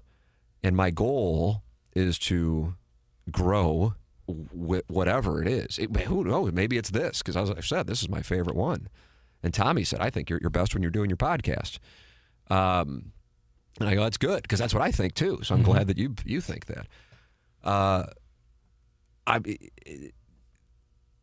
they're they're they're making money off the show, and if I go, yeah, I don't want to do it, and here I am pushing for adding to TMA Right. with KG and O Town, and also, hey, if there is a recession or if the worm turns when it comes to advertising, whether it be corporate wide or St. Louis wide or whatever it is, and then that impacts everybody in the building. Mm-hmm. Um, and then they go, we got to make a cut on TMA. Now, remember when Tim decided he didn't want to do a balloon party and that cost us? And I'm not saying it's done like for mafia hit reasons, No. but if I, you, you do everything you can in good faith. And so that is what the thought process is, is, yeah, I'm doing another hour. It's in the whole scheme of things, by no means is it like super hard it is a place where I talk way more than TMA, and I can talk sports, and it's essentially my chance to do that with you. Um, so I'm not going to put TMA or, in particular, most likely Iggy or the Plowboy, uh, or KG and O Town and their potential involvement with the show at risk by doing something like going, yeah, I know you guys are doing well with this or making money. I mean, well might be too self-indulgent. But I'm I'm not making as much and then therefore I'm just going to pull the plug or I'm going to say I need to make cuz it's not that's just not, you know, that's not that's not how I'm thinking it. You want to be a good teammate. I suppose that's a good teammate to Hubbard and a good teammate to my teammates on TMA, and that's that's it. It, it, it would not impact my life financially at all if I said, "Hey, I'm just going to do TMA and Sound Story, which is a separate thing from from Hubbard, um, and the Tim McKernan Show." You know, I'm sure there'd be plenty of balloon or 101 ESPN listeners who hate me would go, "Yes, he got fired," and, and it probably cost him a bunch of money because they think the only thing I do is that one hour, and somehow I'm able to, you know, support a wife and two children doing one hour of radio. Um, but you know, I mean, the the reality is, the the the income is is TMA, Right. which I would imagine is logical. But you know, I also pay, people might go, "Oh, 101 ESPN is a much bigger station, so therefore it must be." Right. And that's just I'm just trying to be for the purpose. I mean, I'm telling you everything here. Holy shit. Uh, am I saying anything where you're going, wow, I can't believe you're saying that? Be honest with me here. Be honest with me. I need you to be honest. Okay, you think that I am. You're debating how to say it because you're looking skyward. It's No. a tell, baby. It's a tell. You have to understand. I know I you own souls. Yeah, and you experienced it Yeah, I've Recently. Seen it. I've seen it. immediately in a matter of seconds. No, I don't think there's anything that you're saying that's like out of bounds by any means. You're certainly letting people behind the curtain a little bit, but that's I think the I allure, to that's do the that. allure. The thing that fucking drives me up the wall is that people think I'm making it up. Then, like, Right. like the fuck? Like, I mean, I'm telling you shit. That's you know, I don't know. I think behind super behind the curtain. Right. I think that's part of the allure of TMA is that every like you are left behind the like there's things we talk about in TMA that's like inside radio knowledge that I would assume I don't listen to much radio, but would assume that no other like rarely do shows talk about like some of the stuff we left behind the curtain. I think that's part of the allure. And that also creates that sense of community and engagement. So I think that there's it's a great thing that we do and I think we continue to do it because it brings the listeners in. Yeah, there's. I mean, there's a passionate love for TMA. Right. Which is you can't replicate. Yeah, and so it's just one of those things that yeah, okay, occasionally, and it and occasionally probably is understating it honestly. Yeah. Um, every few days, there are some negatives that come with the passion, but relative to the good. It's it's so minor. It's just like you just kind of deal with it, and it's if it's a regular part. I'm sure plenty of you have jobs that you're like, "Eh, I really like this. Okay, I got to deal with this motherfucker. But I love my. I'm not going to leave my job just because of this motherfucker. Right. So that's the thing. So if my goal with regards to TMA or this podcast is to grow, and maybe it's at 101 ESPN, I don't know. Just in general, grow. I'm in a growth mindset at 46 years old. Um, you, you, you know, sometimes you do some things that, in the whole scheme of things, financially, it might not necessarily have a material impact at all on my life, it wouldn't necessarily be a great teammate move to go. Well, I'm not doing. You know, this one's not making me much, so I'm gonna, I'm gonna, I'm not gonna do it. And I know Right. you were making money on it, but I'm not. So you know, you just gotta. As I said to you, pick. God, I can't recommend it enough. Doug doesn't say this, but I, I know he does it. Shit, I don't even know when he picks his spots. But when if Doug were to, because it's like for example, when we had our conclave at Westboro, Yeah. debating not any disrespect to you or Iggy, but I'm going to take his thoughts a hell of a lot more seriously. Number one, I know you know he's been in it a lot longer, um, and I also know it's it's the old E.F. Hutton thing, which probably predates you. But the the commercial was when E.F. Hutton talks, people listen. He doesn't really ever pipe up with too much. Right. And sometimes just because he also isn't involved in the business of our show, he sometimes thinks things that aren't necessarily correct and then it allows me to go oh well i know you think that but the, here's here's the deal. Here's why this might which seems like it might not be good is actually good and here's the reasoning. But i don't i'm not going to bore people with spreadsheets when it doesn't impact their lives. Um, such as advertising revenue and so on and so forth. Those are the things that when it gets down to it those, those that's the engine for any uh, show podcast broadcast whatever it might be. So anyway i mean that's that's that's the answer. I, and again, if I, I, if I hated it, I absolutely wouldn't do it. Um, I think it, it, it, uh, you know, you're doing things for money. I mean, that's what it gets down to. Otherwise, why do them? Right. You know, but this, I view Balloon Party as part of my overall compensation. And so even if you wanted to like line item it, then you go, okay, well, you're not really Yeah. making all, but that's, but it's my overall compensation. And I know what I have gone to them with, and I don't go to them with much at all. I know I want to improve TMA's social media. I know you're already stretched as thin as possible. If anything, I'd like to take things off your plate because I don't want to burn you out. Yeah. Um, so we got to add, Mhm. and that's where KG and O Town comes in. And so if I'm going, okay, I want to go to, I want to add KG and O Town, but I'm not going to do balloon party.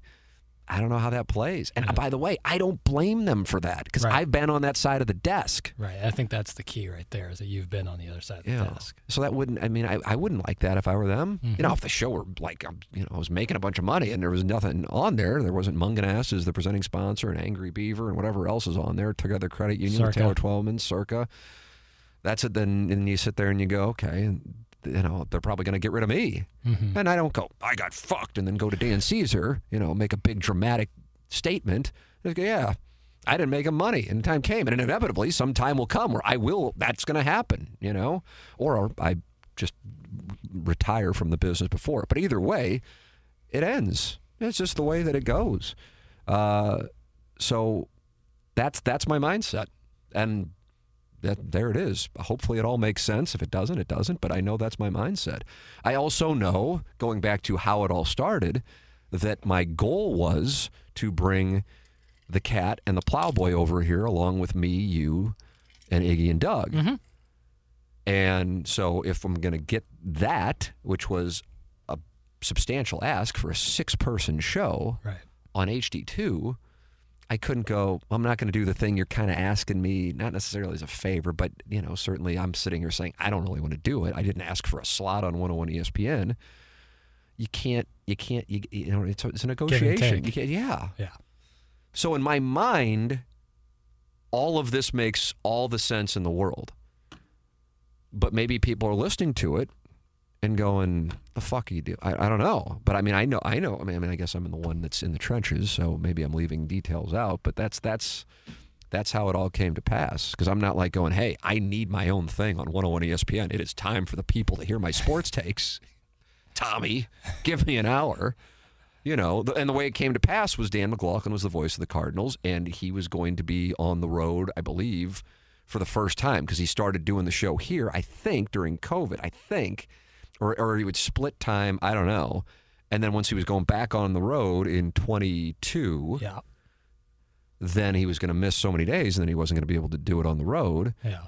And so they're like, we need to have somebody come in, and we know this guy's got advertisers, and so, you know, It was a we got we got the perfect spot Yeah. because TMA's done at ten. Dan was on from ten to eleven. Yeah. I mean, if anybody thinks I'm making this up, it's, I'm pretty fucking elaborate. but who knows? I know somebody will, or come probably try to poke a hole in it with some bullshit. Fuck, I don't know. Whatever. Anyway, there's the story. What do you want to know, Jackson? You don't want to know anything. You've heard it all. What time is it? Is it like six at night now? Yeah. It is six at night. six at night. I got what a podcast! We got the two erotic stories, and we go balloon partying. Yeah. It's It's, hot. fu- it's full. Yeah. Yeah. It's six o'clock. I got a intramural basketball game. I got to leave for it in ten minutes. That's all right. I've gone on that long about it. But there it is. All I mean, I, I like to think. I remember asking Tommy a question one time about like I can't remember what it was like our podcast downloads because they were. It was it was it was a good thing, It was. and I said, "Hey, is it all right if I, you know, when I'm talking with advertisers, I let the audience know that?" And he goes, "Yeah, why the fuck not? They're yours."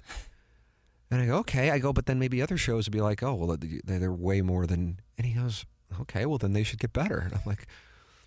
I go, God, that's so healthy.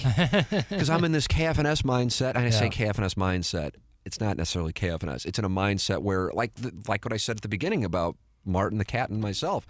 It's like, well, these guys don't hang out with us, and they go and do their TV jobs. They think we're they're better than us. We never thought that. We didn't think anything. We just did our fucking job. Yeah. And I guess it was successful, but it wasn't like we're like, you have to do a midday show on KFNS. You're not as good as us. I don't even know who. It, it, it's just that wasn't the, the mindset. We just did our thing. We just didn't. We we already had friends from our neighborhoods in grade school and high school and college. We didn't need to make friends at the radio station and you know go to Harry's, chase ass, or go to the Penthouse Club and buy lap dances and watch guys get them. You know, we had lives. Right. But because we didn't hang out, then it's like, oh, they think they're better. No, we just want to do our job and then hang out with our actual friends. So it's been a, you know, I don't know. I don't fucking know, Jackson. Why is there a disconnect? I don't know.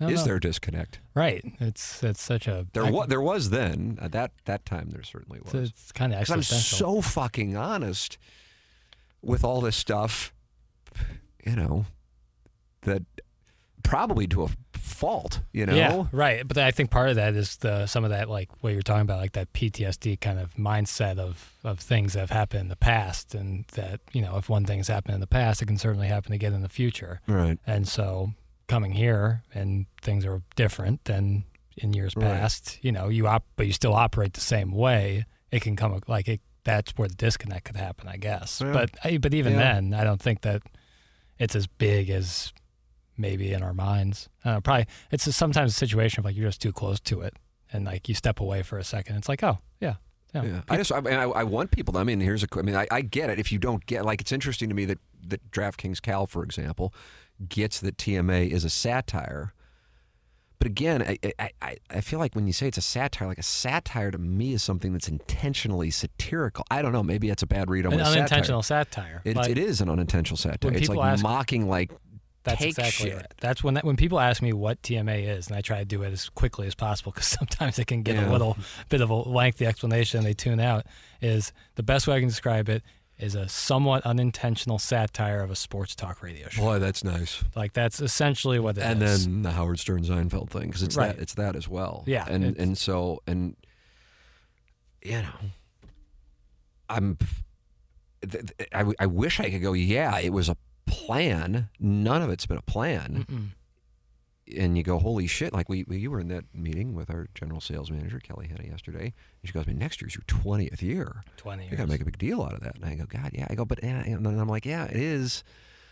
And that's true, but I mean, I'm the only one who's been for Yeah. so in a way. It's like it's Tim's 20th year, and I'm uncomfortable with that because yeah. it's Martin's, it's Jim Hayes's, it's Doug Vaughn's, it's you, it's John Seymour, it's producer Joe, it's God. I'm going to leave somebody out, and they're going to think it's a shot. Gangster Pete, fuck, But I don't know. But any show that's on that long is going to have turnover. Right. I mean, shit. SNL when they celebrate 50 years, Lorne Michaels is going to be the only one who's Yeah, been yeah, there I the whole time. But it's you're don't right. It's a collection But of if it were the called the Tim McKernan show, like I'm comfortable saying this thing will be six years old on October 1st. Yeah.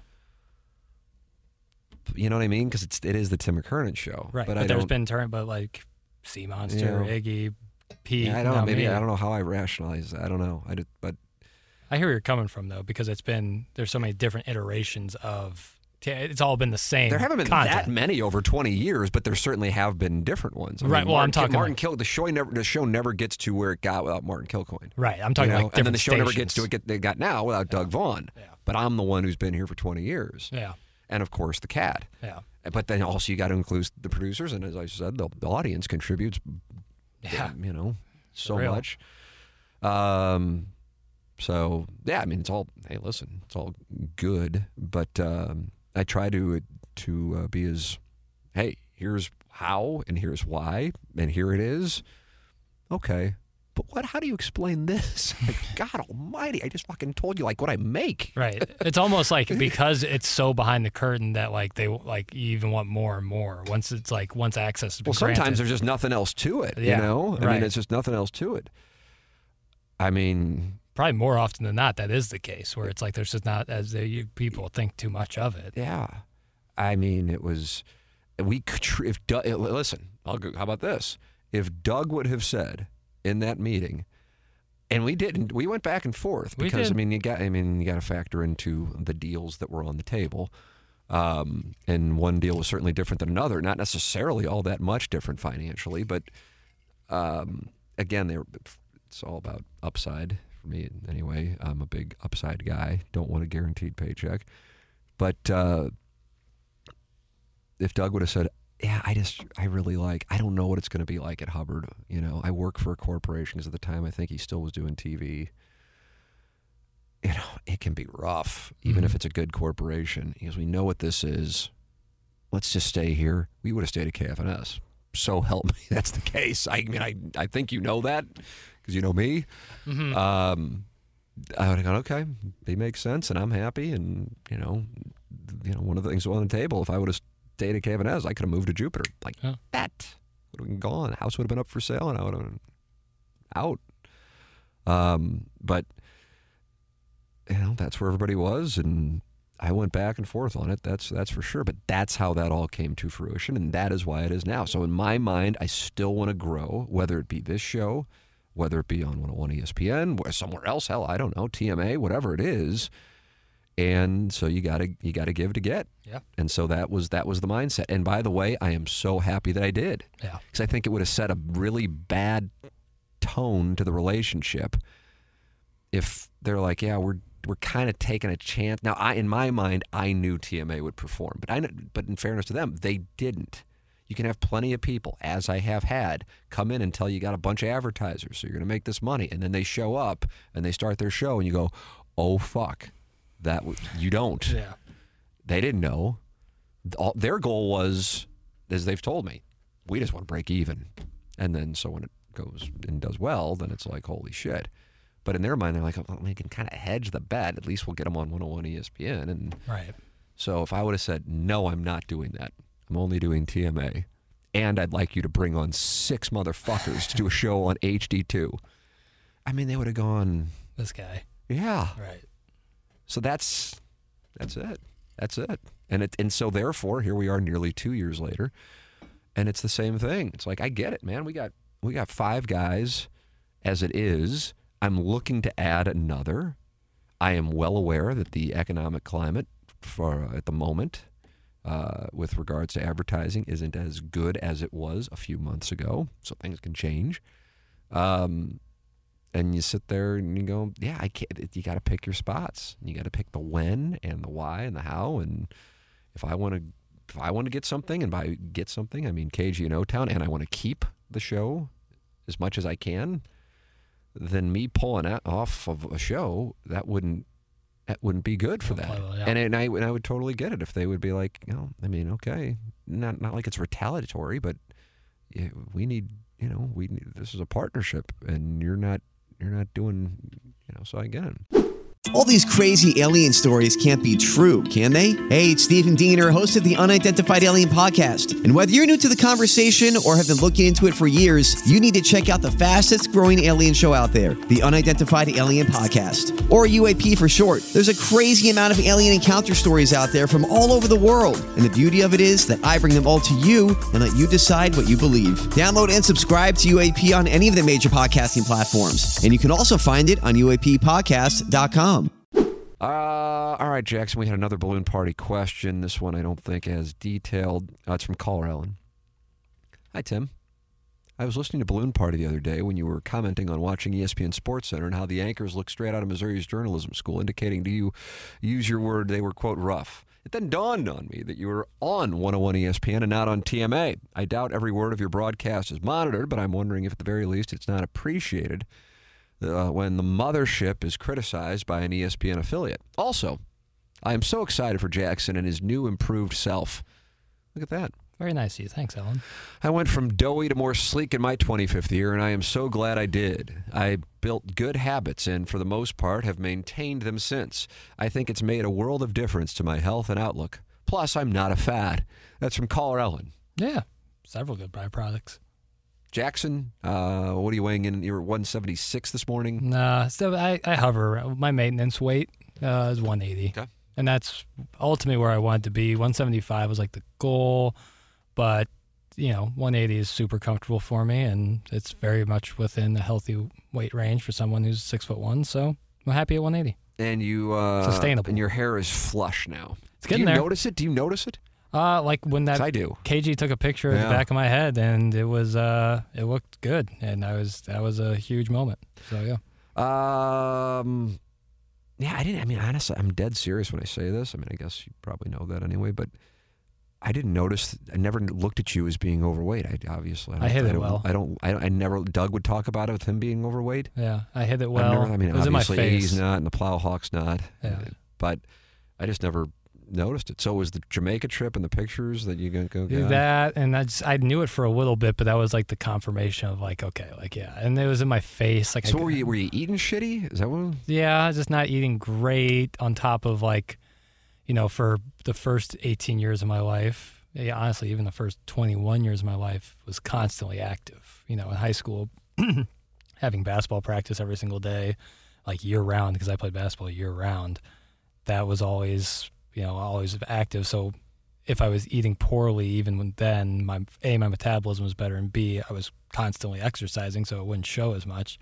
And then right around the pandemic, you know, pretty much stop exercising entirely, and all you're doing is sitting inside, eating, gluttoning up, Gluttoning and, up. Uh, yeah, and then eventually that takes a toll. So yeah, like from the beginning of the pandemic, like my 22nd birthday till yeah 25 or 24 and a half, just precipitous weight gain. Yeah. Is that right? Wow. Yeah, yeah, and so that and that was really my face. Like I looked like a like a pie face, and yeah, just kind of kind of You ever think about creating a health chart that you can grumpy. Uh, help, OCD uh, enter in your uh, numbers every single day? Like no, a I fucking can psychopath. I can I can maybe keep that up for a week. Would you like to know what I name a date and I'll give you in the last 15 years I can give you uh, what I ate and what I- November November seventh, two thousand and thirteen. all right. Heck of a year for the uh, Missouri Tigers. I was probably on a high. November seventh. Sorry, I've got to go back through all the tabs. It's unbelievable you actually are going to pull this up. 100% will. Fucking nuts. That's exactly right. It's It's nuts. so nuts. And then I'm just like, yeah, of course it's healthy. it's fucking it's insane. like for your physical health. I think, but like mentally, I just assume that it's could insane. fuck you up. No problem. November 7th, 2013. Oh my God. I was hoping you would pick a down because I knew that I got to 180 something. Uh huh. I weighed as much as you on November 7th You were 180 pounds. 180.2 pounds. Wow. Yeah, I say wow. I actually am saying wow for real. Holy shit. Yeah. Wow. That's 25 more pounds Yeah, on a nuts. tiny little twink boy. I but I knew I'd see these pictures with me and Anna Marie, and you know it's already awkward because it's you know I look how I look, she looks how she looks, and it, I know it's not good. But then I'd be like, God, I kind of look skinny fat Right. That's kind now, that's but I didn't was. know it then. Yeah. You know what I mean? That's like I'd be like, oh, it's just such a awkward thing. But then I wouldn't. But now, since I do know like body composition, the, Mhm. the importance of the, the protein percentage and the carbohydrates percentage and the fat percentage, much less caloric intake and output. God. Okay. So what do we what do we have? November seventh, two thousand thirteen. What did you want to know? Yeah. What'd you have for dinner? Uh, so I ate at what was for that time lunch, the precinct that was Edmund's place, which was 19, but then they switched it to the precinct for a period of time. Mm-hmm. Uh, chicken strips and water, you know, because I was three. Chicken strips and water. Hopefully some I- dippins. I guess, uh, yeah, for some dippins. Did I have honey mustard as dippins? And then I guess I had uh, I made spaghetti, which is kind of an upset that I like there was a homemade meal in there. Cooked noodles. because November 1st, Biggie's toasted ravioli and pizza, Diet Cokes. Oh my God. It's November 2nd, bandanas, ribs, fries, garlic bread, Diet Cokes. November 3rd, brick tops, blackened fish tacos, fries, Diet Cokes, candy bars. Nice. November 4th, steak and shake. I mean, how wasn't I 500 pounds? steak and shake, double cheeseburgers, fries, Diet Cokes. And wash it all down with some online with poker. Online poker had come to a halt two years earlier, but. God Almighty, yeah, I had that in there. I, this, th- I'm saying this sincerely, and I really I, I feel more uncomfortable saying this than anything else I've said in this entire thing, which really kind of maybe will be another tell. How in the hell have I been able to get decent looking? I decent isn't fair. Significant others with like all that I'm bringing to the table or not bringing to the table. Yeah. Well, at that point, if that was the diet, yeah, the buck eighty sounds about right. Yeah. I don't know. And I, I, don't, I don't know. Like, I'm, I don't know, there's a moment of uh, Helen Fitzgerald's follow, oh, wasabi, then Helen Fitzgerald's, then we had the spaghetti night, then went to Ferrado's, Raising Cane's, Hacienda, and then we had chicken drumsticks.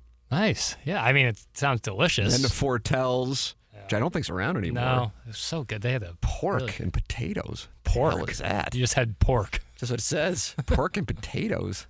the fuck was that? I just don't like eat. I don't do that. You don't have a lot. Of, just just And then general on November. 14th, I guess I just didn't eat at all. Nice. It was you're fasting. What was that? Yom Kippur would have been a month prior. Is that what it was? Yeah, it would have Paying a little, tribute? little late for Yom Kippur. God almighty. Yeah. That's Buck nice. 80. I, I you might have no. I got up to 183.4 that month. 183, man. 183. Yeah, so that would been like the equivalent of like what I was do, like where I was based on like Still, it's a higher percentage though because the less you know my normal weight. My normal weight probably would be like a normal weight for my height would probably be like in the 160. yeah. But I'm not lifting, and then I and I also have my list of my workout, and I was barely doing anything. I don't even know what this shit means. Oh, lift upper body, UB, I guess. you didn't have the time. Didn't have the time. Not when you're entering all this shit. yeah, when you're entering in pork and potatoes, you got to put in UB. I'm telling you, man. On the off chance you're like, oh, I really want to be like him. No, you don't. Like this should be it. This should. If on the you were still holding out, like I really do want to be. now. Shout out to a fucking mess. shout out to your bookkeeping for keeping this up for It's this all long. insane. It's Yeah. not healthy. It's Like, not healthy. no like this is the cost of doing business. I, I ran into an advertiser at the Ascension, brought uh, my older son there on one Saturday, and and he he summed it up like my golf isn't because of any athleticism, it's because I'm obsessive. Mm-hmm. That's it. Period. It's the it's the thing. It's the same thing with the poker, and it's how I am with I guess with with I, I say with business, but I don't view myself as a great businessman. It's just like it's I, I can't I can't go. Oh, good, I'm happy. That'll do it. I shall go home and watch TV and play with my children. I can't do that. I know you don't have children, so you can't go. Yes, I can. But if you can, and I think Doug is close to that, Mm-hmm. I am envious of that. But then I say that to Doug, and then he goes, "Well, I I didn't, you know." Yeah. Which- try to do more. Right. So it's the grass is always greener thing. Oh yeah, that is often the case. Any interest in what I in November 2016? Yeah. 15? Yeah, I would I would see like the And what did I weigh then? Let's find out. 165. All right. Got my act together a little bit. Yeah. And I had amigos, chips, margaritas, steak quesadilla, water, and then uh, pumpkin concrete from Andy's. Wow. Cheat day. Every day was a cheat day. Yeah, I mean that one week in November was that was fattening up for the slaughter. And then I'm looking at it like I worked out four times. I mean, what a just Yeah, I mean it, it- the days of of, but I will say like when all you eat for like five days is grilled chicken and vegetables and some brown rice. That weekend when you do have the pork and potatoes or whatever it may be, it tastes better. It does. Oh, I, I did do I did do that. I Yeah. hope the uh, health chart didn't. God, if the health chart got deleted, I'd, I'd like go into a panic. That's another fucking problem. Because it should Oh, signal God. freedom. Oh my god! Yeah, you're 100 percent right. Oh my god! What a fucking like I, I mean for real. Like uh, this morning. Here, what do you want to know? This morning. That's why I assume protein shake and banana. Oh, well, that's the same every day. But I weighed a buck 55 today, a buck 54 yesterday, um, and uh, yeah, I mean I eat the same fucking thing every day: Co- coffee, water, banana, protein shake. Yeah. That's breakfast almost every day. Yeah, I'm pretty much the same. And then I have this metabolic meal, shredded chicken with the Andria's barbecue sauce, Fire. these red hot blues chips yeah. that are kind of spicy, and water.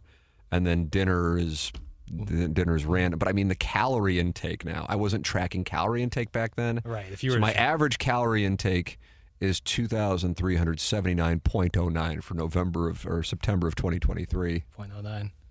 0.09. You better believe it. Gotta get that in there. yeah. But my TDEE is 2,513.46. so, you So I'm operating at a deficit. You always maintain. That's that is the biggest thing I've learned from this little journey I've been on, is is just being more cognizant. Because if you if you simply eat less calories than you burn, you will either maintain your current weight or begin to lose weight. Now, protein, carbs, fats all come into case with body That's body composition. composition, yeah. But if you're straight talking weight, you cannot gain weight if you eat less than you burn. There you go. You cannot. It is physically impossible. Now, water weight comes into play there, so that can mess up your You know, we talked about this last week. Somebody asked about it, and I got done with it.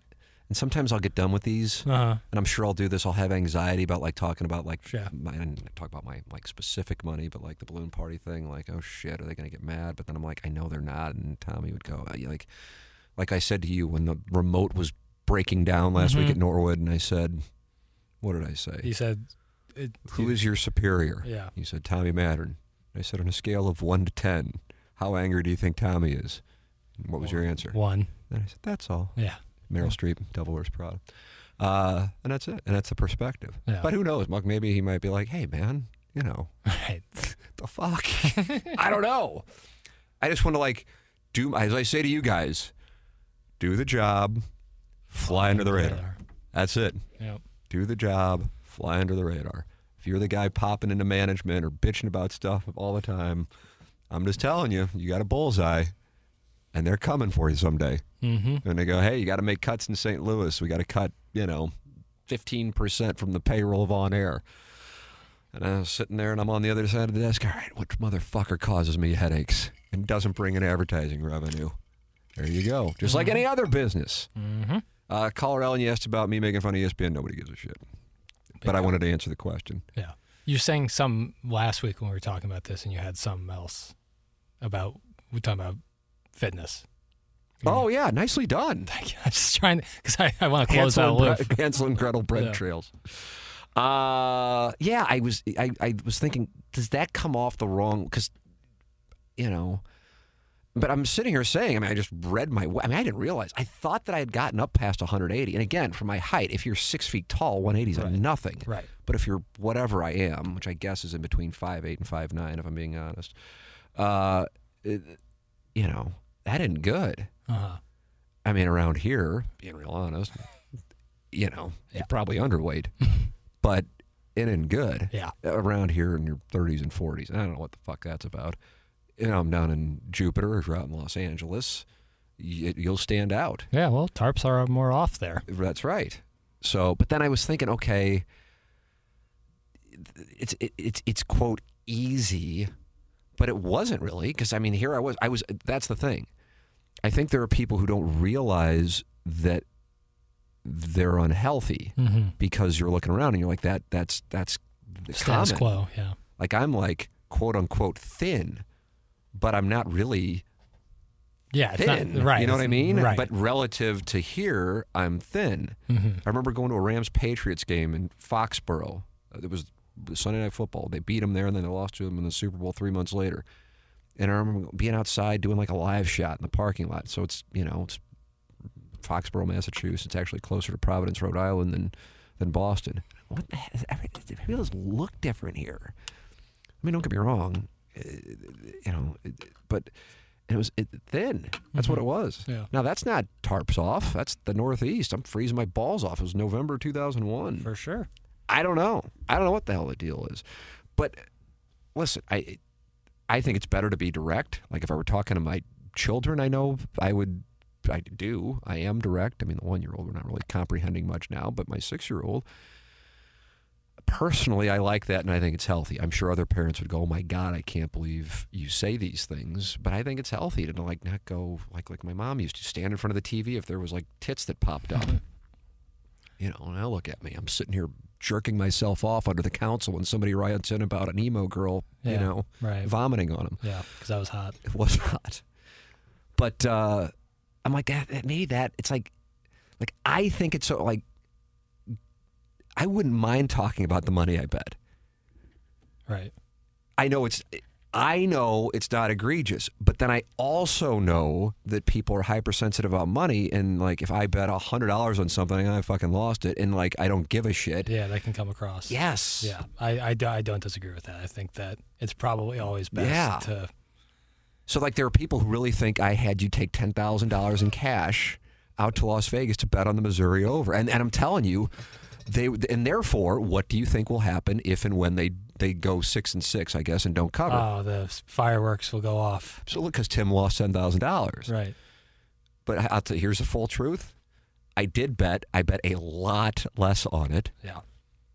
I bet two hundred fifty dollars. Fuck, I'll do it right here. But you know, I didn't have you handle that. I know that there's places around here where I can go tend to it myself. That would have been odd if you would have Right. Hey, I need 250. you. Here's ten k. I mean, I, when I had to register for the World Series of Poker, and I had ten thousand dollars on me for like a two minute cab ride because you oh, got to yeah, register you in cash. You have to register in So you had to. oh, that's scary. I had to go to the, I mean, not in the greatest part of Las Vegas either. Right. Like bars on the doors to go to my Bank of America and get ten thousand dollars out. Yeah, that's a that's a sweat. That's that's. And you're like, oh, what? If, you know, I mean, holy shit. Yeah. I don't One- know how they do it now. false I haven't played in one in the main event in eight years. For the record, it wasn't my all my money. Never used my own money for the World Series of Poker. Maybe I had a 500 or a thousand of it out of the 10,000, maybe at the most. But at the most, that's ten percent. Yeah. right. But point being, you're still carrying on ten thousand dollars. It's Right. somebody's money. Right. You're get- on the yeah, hook for it if it right. disappears. So taking it back to why I was like, ah, maybe that was out of line. Even though I know that it's not coming from, it doesn't matter. Right. You know, like people battle the weight thing. Oh yeah, I think it's actually beneficial to hear people. But if I'm saying it's, we were saying it's easy, and, it, and mathematically it's easy, Yeah. but at the same time, I kind of, it's like I remember Bill Maher did a thing talking about obesity in the United States, which he's talked about forever, and then how things are fat shaming, and he goes, it's not fat, it's actually health. Mm-hmm. And I watched it, I couldn't have agreed more with him. But then what happened? Do you remember what happened? Well, first off, of course, he got his ass lit up for it, but he didn't give a fuck, so it didn't matter. But then secondly, James Corden, who at the time was way heavier than when he ended his show, uh, did this what was called brave. Anything that is you know not aesthetically pleasing, and somebody does something when they're not aesthetically pleasing, it's brave. Right. If I stand up for short, bald people, oh, he was brave. Yeah. Yeah. No, I'm short and bald, and I can't really do much about it. Uh, not th- very little you can do. Certainly on the short part. But James Cor- James Card- uh, Corden stood up to Bill Maher in his monologue, though you know that following Monday on the Late Show or whatever the hell the thing was called, and brave, good for him. And I'm like, but he's speaking on behalf of something that is not healthy. Right. And what Maher's point was, now we can't make observations about people being overweight because now we're fat shaming them. And there's a difference between making fun of someone Uh huh. which I think which he does do with Chris Christie, and I thought I was like it's like you're above that, not Right. because like he's above it because I think he's on a moral high ground. I just think his talent's above Yeah. making fat jokes. I mean, it's the, making a fat joke about Chris Christie's like the It's too easy. it's yeah, it's just such a hackneyed thing. yeah. But uh, I get what his point is, and I'm like, I don't, I don't get why we can't talk about it because it's got to be one of the biggest health crises in the United States at the moment. But if we talk about it, we're fat shaming, and I, I struck that me odd. But then what did James Corden do? Then later on, he goes, "Hell, he was right, and I need to lose weight." Right. Yeah. I, I think there's a there's a, a difference in Tone. Yeah, well, and and always there's going to be a difference in like pointing out that there is a problem and there is ways around it and ways to help yourself and making like like what you just said, fat jokes at Chris Christie because that can be damaging. That can be like you want people to be comfortable in their own skin ultimately because there is people who have lost their lives due to their own mental issues with their weight. But there's a better way to approach things that it can be done. It's hard. Don't get me wrong. Like what I did from the beginning of February until I guess now took discipline. Like I had to like be disciplined in what I was doing, and I had to be regimented, and I had to start entering data and learning about things. Like it wasn't easy by any means, but the formula itself is simple. I think there's a mm-hmm. difference between it being easy and the formula being simple. The formula is simple, but it Yes. is not it is not an easy journey. You, sir, just said exactly what I wanted to say last week and may not have said it. And I don't know. I mean, I mean, listen, at this point, Yeah, I didn't, I didn't hear anything about backlash. Right. Eh, because we're at a point, and that's the difference going back to the 101 thing. A 101, we're out there, and you can want to hear about something, and you're a sports fan, and you got us talking about something you're not interested in or saying something you don't like. You're not a fan of us. You're a sports fan in St. Louis, and 101 ESPN is the place to go for that. And then you got guys who you don't like. You're not. They're not talking about what you like. So at that point, we are by definition broadcasting. If you're hate listening to this, and I know people do, but I mean, it's like a, it's like a you know, a sliver of the population. Or if you're hate listening to TMA, and I know I don't think people necessarily hate TMA who go out of their way to listen to it. I think they may hate people Yes. individually on TMA. Agreed. You don't hate all five. I don't know how you could because they're all so. I mean, as far as you know, white guys over the age of 25, also different. Yeah. Um, but yeah, I thought about that and I go, yeah, I could see somebody being who's sitting there and going, I do, or I do have a, th- a thyroid situation. Oh, yeah. You know, th- there are real things. For sure. So I'm not for like making fun Uh uh of people unless they like make fun. Like somebody can make a short ball joke about me all day long. I'm putting it out there. You put out your pale thing, you know. Yeah. But if somebody's really sensitive to it, th- then that's that isn't, I mean, and also it's such a it's it's the proverbial low hanging fruit of Yeah. humor is shitting on somebody because they're fat. Yeah. But talking about it isn't No, fat shaming. it's a real health crisis. Right. And so, yeah, I mean, I, I lost, I didn't, I guess by, I, I'm Tim McKernan. I lost 25 pounds. Turns out I did. Didn't even realize it, but I did. Yeah. You you would be shocked if you knew the waist size of the golf shorts I was wearing last summer. Oh, wow. You would well, be you must tell me now. Take take a wild guess. Well, I mean, since I'm shocked, you've prejudiced it. So, Yeah, I, I mean, know. it can't be 34 or 36. Did you go 38? Did you go 40? 36, but Oh, okay. 36 is I mean, I don't think that's that terrible. I- It's six feet tall. 36. I Like, I, what are you I thought now? that- Are you 33. Okay? Yeah, 33. I'm 32. Yeah, 33. Some shorts are 34 depending on how like they move. I golf think shorts. You're going to catch hell for making 36 well now, out well now be. I well now I feel bad. But I to me that was a lot. 36 like cuz I grown up and always been a 32 right. or I get it. Oh in yeah. high school I certainly. I, yeah. If I, but I mean, you know, I also am a tiny little boy. Right. And my body shape isn't like that- like you said, you didn't even think of me being overweight because that's like my body type is thin. It was skinny, fat. Right. You know, it was fat in the face, little So I don't think. so I don't know. I looked at it and I got like the like a not like a Turkey neck, chin- yeah. like that kind of thing. And I'm just sitting there, and then I said this picture with. You know, my wife, and I already know what people are like, yeah, you know, what's this about? And I get it. That's fine. I don't blame you. I internally wondered as well. But then, but I wasn't thinking that at the time. I was probably just, I don't know what I was focused on. But now I'll occasionally see pictures, like from what, you know, now I haven't been married for almost 12 years. And then you look at anniversary pictures, and I'll go, what the fuck, man? Like, why didn't somebody say something? hmm You know? Right. But, uh, and again, that's a tough spot. Like whether you say to But I mean, but I wasn't. just- It wasn't. But that's the thing. In St. Louis, it, it wasn't egregious. Yeah. It, it truly all changed for me, and it's the same book. I mean, it cuts both ways. That book I read, I can't remember what it's called, and I don't want to recommend it. And I feel badly at times I did because I think it, it played a role Is in it my. uh, Food Inc.?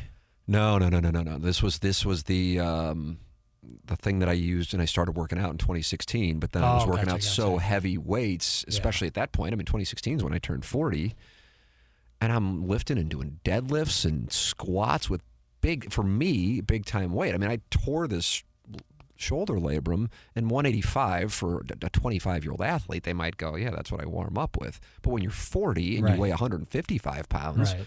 And that's what I was. That's what my six reps, and I'm just like, oh, get through the pain. that's what you do for whatever, for, so I can hit a golf ball. Yeah, I was And wondering, like, what- fuck? I remember Wellington going, I don't get the working out thing. I go, you work out, of course, what you do, but it's just one of those things. I've told my wife that. You know, I said, hey, God bless all the yoga and the kickboxing and working out, and you've had two kids, and nobody'd ever know it. That's wonderful. Yeah. But it, I don't think anybody goes. I don't think there's a moment like you, you know, where somebody says, "Hey, it's time." What happens is you get injured and you realize, "Oh shit, you can't do that anymore." It's gonna happen. It inevitably happens. Because I always sit there and go, "Wonder why people let themselves go." Sometimes they don't let themselves go. They just, well, oftentimes it's kids and work, and you just don't have the time Mm-hmm. or the ability to make meals or spend the money that the healthy meals. But the other thing is you get hurt, like Doug talks about it. Yeah. Pop his Achilles. Well, that, yeah, that, but he'd work out and then he'd just get hurt. Yeah. So I'm just like, yeah, I don't lift anymore. I haven't lifted weights in damn near four years since I did this. And I'm, I'm just comfortable with it.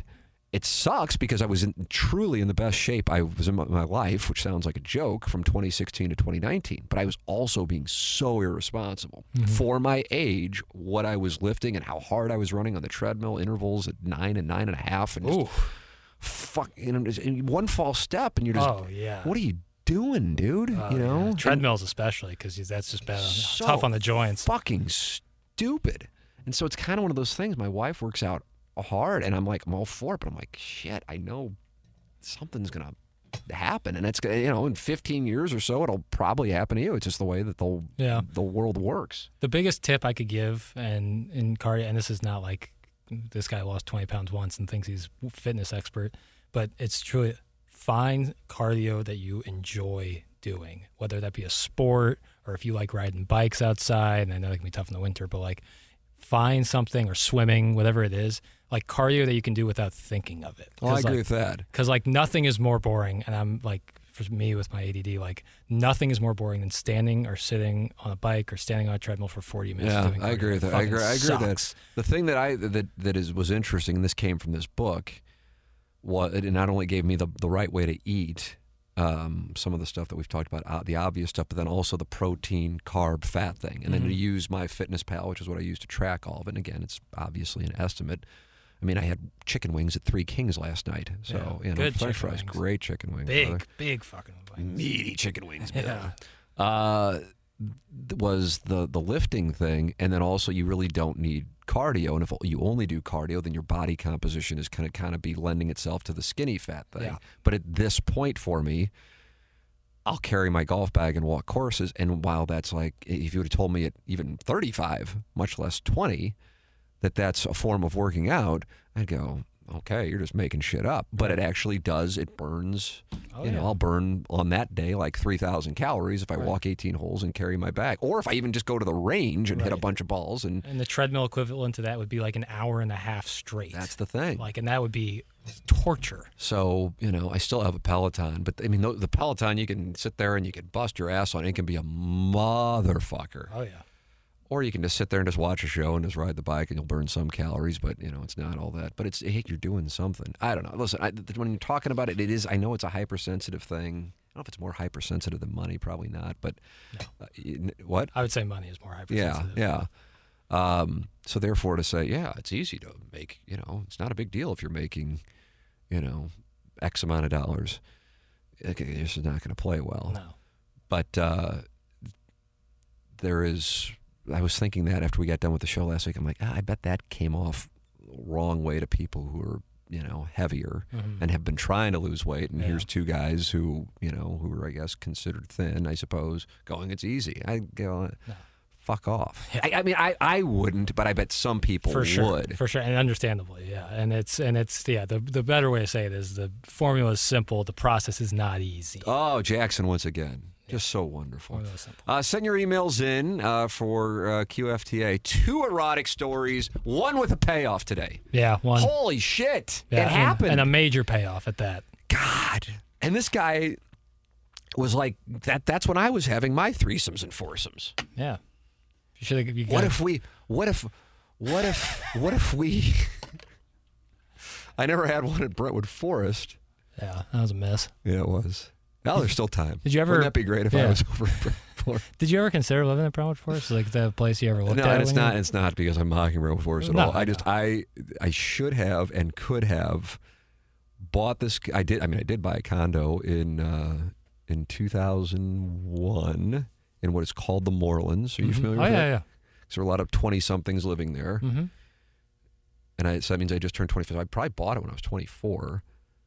Had I had any financials, goes back to Mark Hannah, evergreenstl.com, I would have absolutely had that thing paid off by the time I left because I rented it out in 2007 and 8 and 9, I think. Mm-hmm. Um, could have and should have had it paid off. And then therefore have that with profit. As an asset. Well, I'm just sitting there with X amount of dollars just as like a, you know, here's, here's some dry powder for buying, you know, I mean, just total, talk about my financial regrets. That's one of them. Wow. The payment is only this, the condo fee is only this, and now all of the rest of the money is to play with. Mm-hmm. Not save 401k. Fuck that. I shall never be 65. Right, right. I will lose money on PokerStars with this money and spend all of my time doing it, alienating my significant others. Oh, so that was the regrets I'm talking about, Jackson. God Almighty.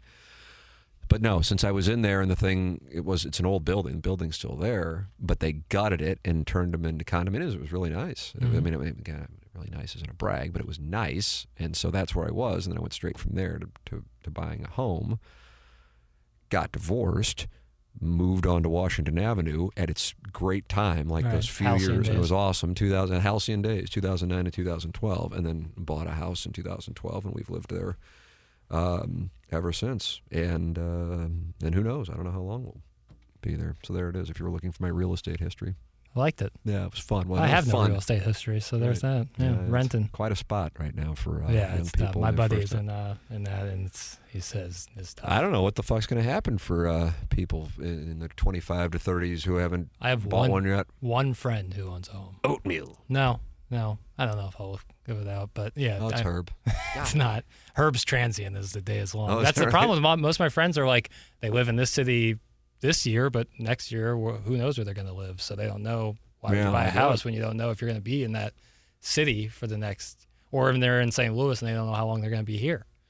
So I have one it's friend. quite a spot. I and mean, he I- regrets it too, by the way. buying the house. Yeah, I'm telling. I would be curious what his mortgage. Uh, it's not bru- brutal in the sense, but he feels planted here, and the Yeah. home hasn't really appreciated much in value. it's, uh, He can get out from under, but it's not what he wants.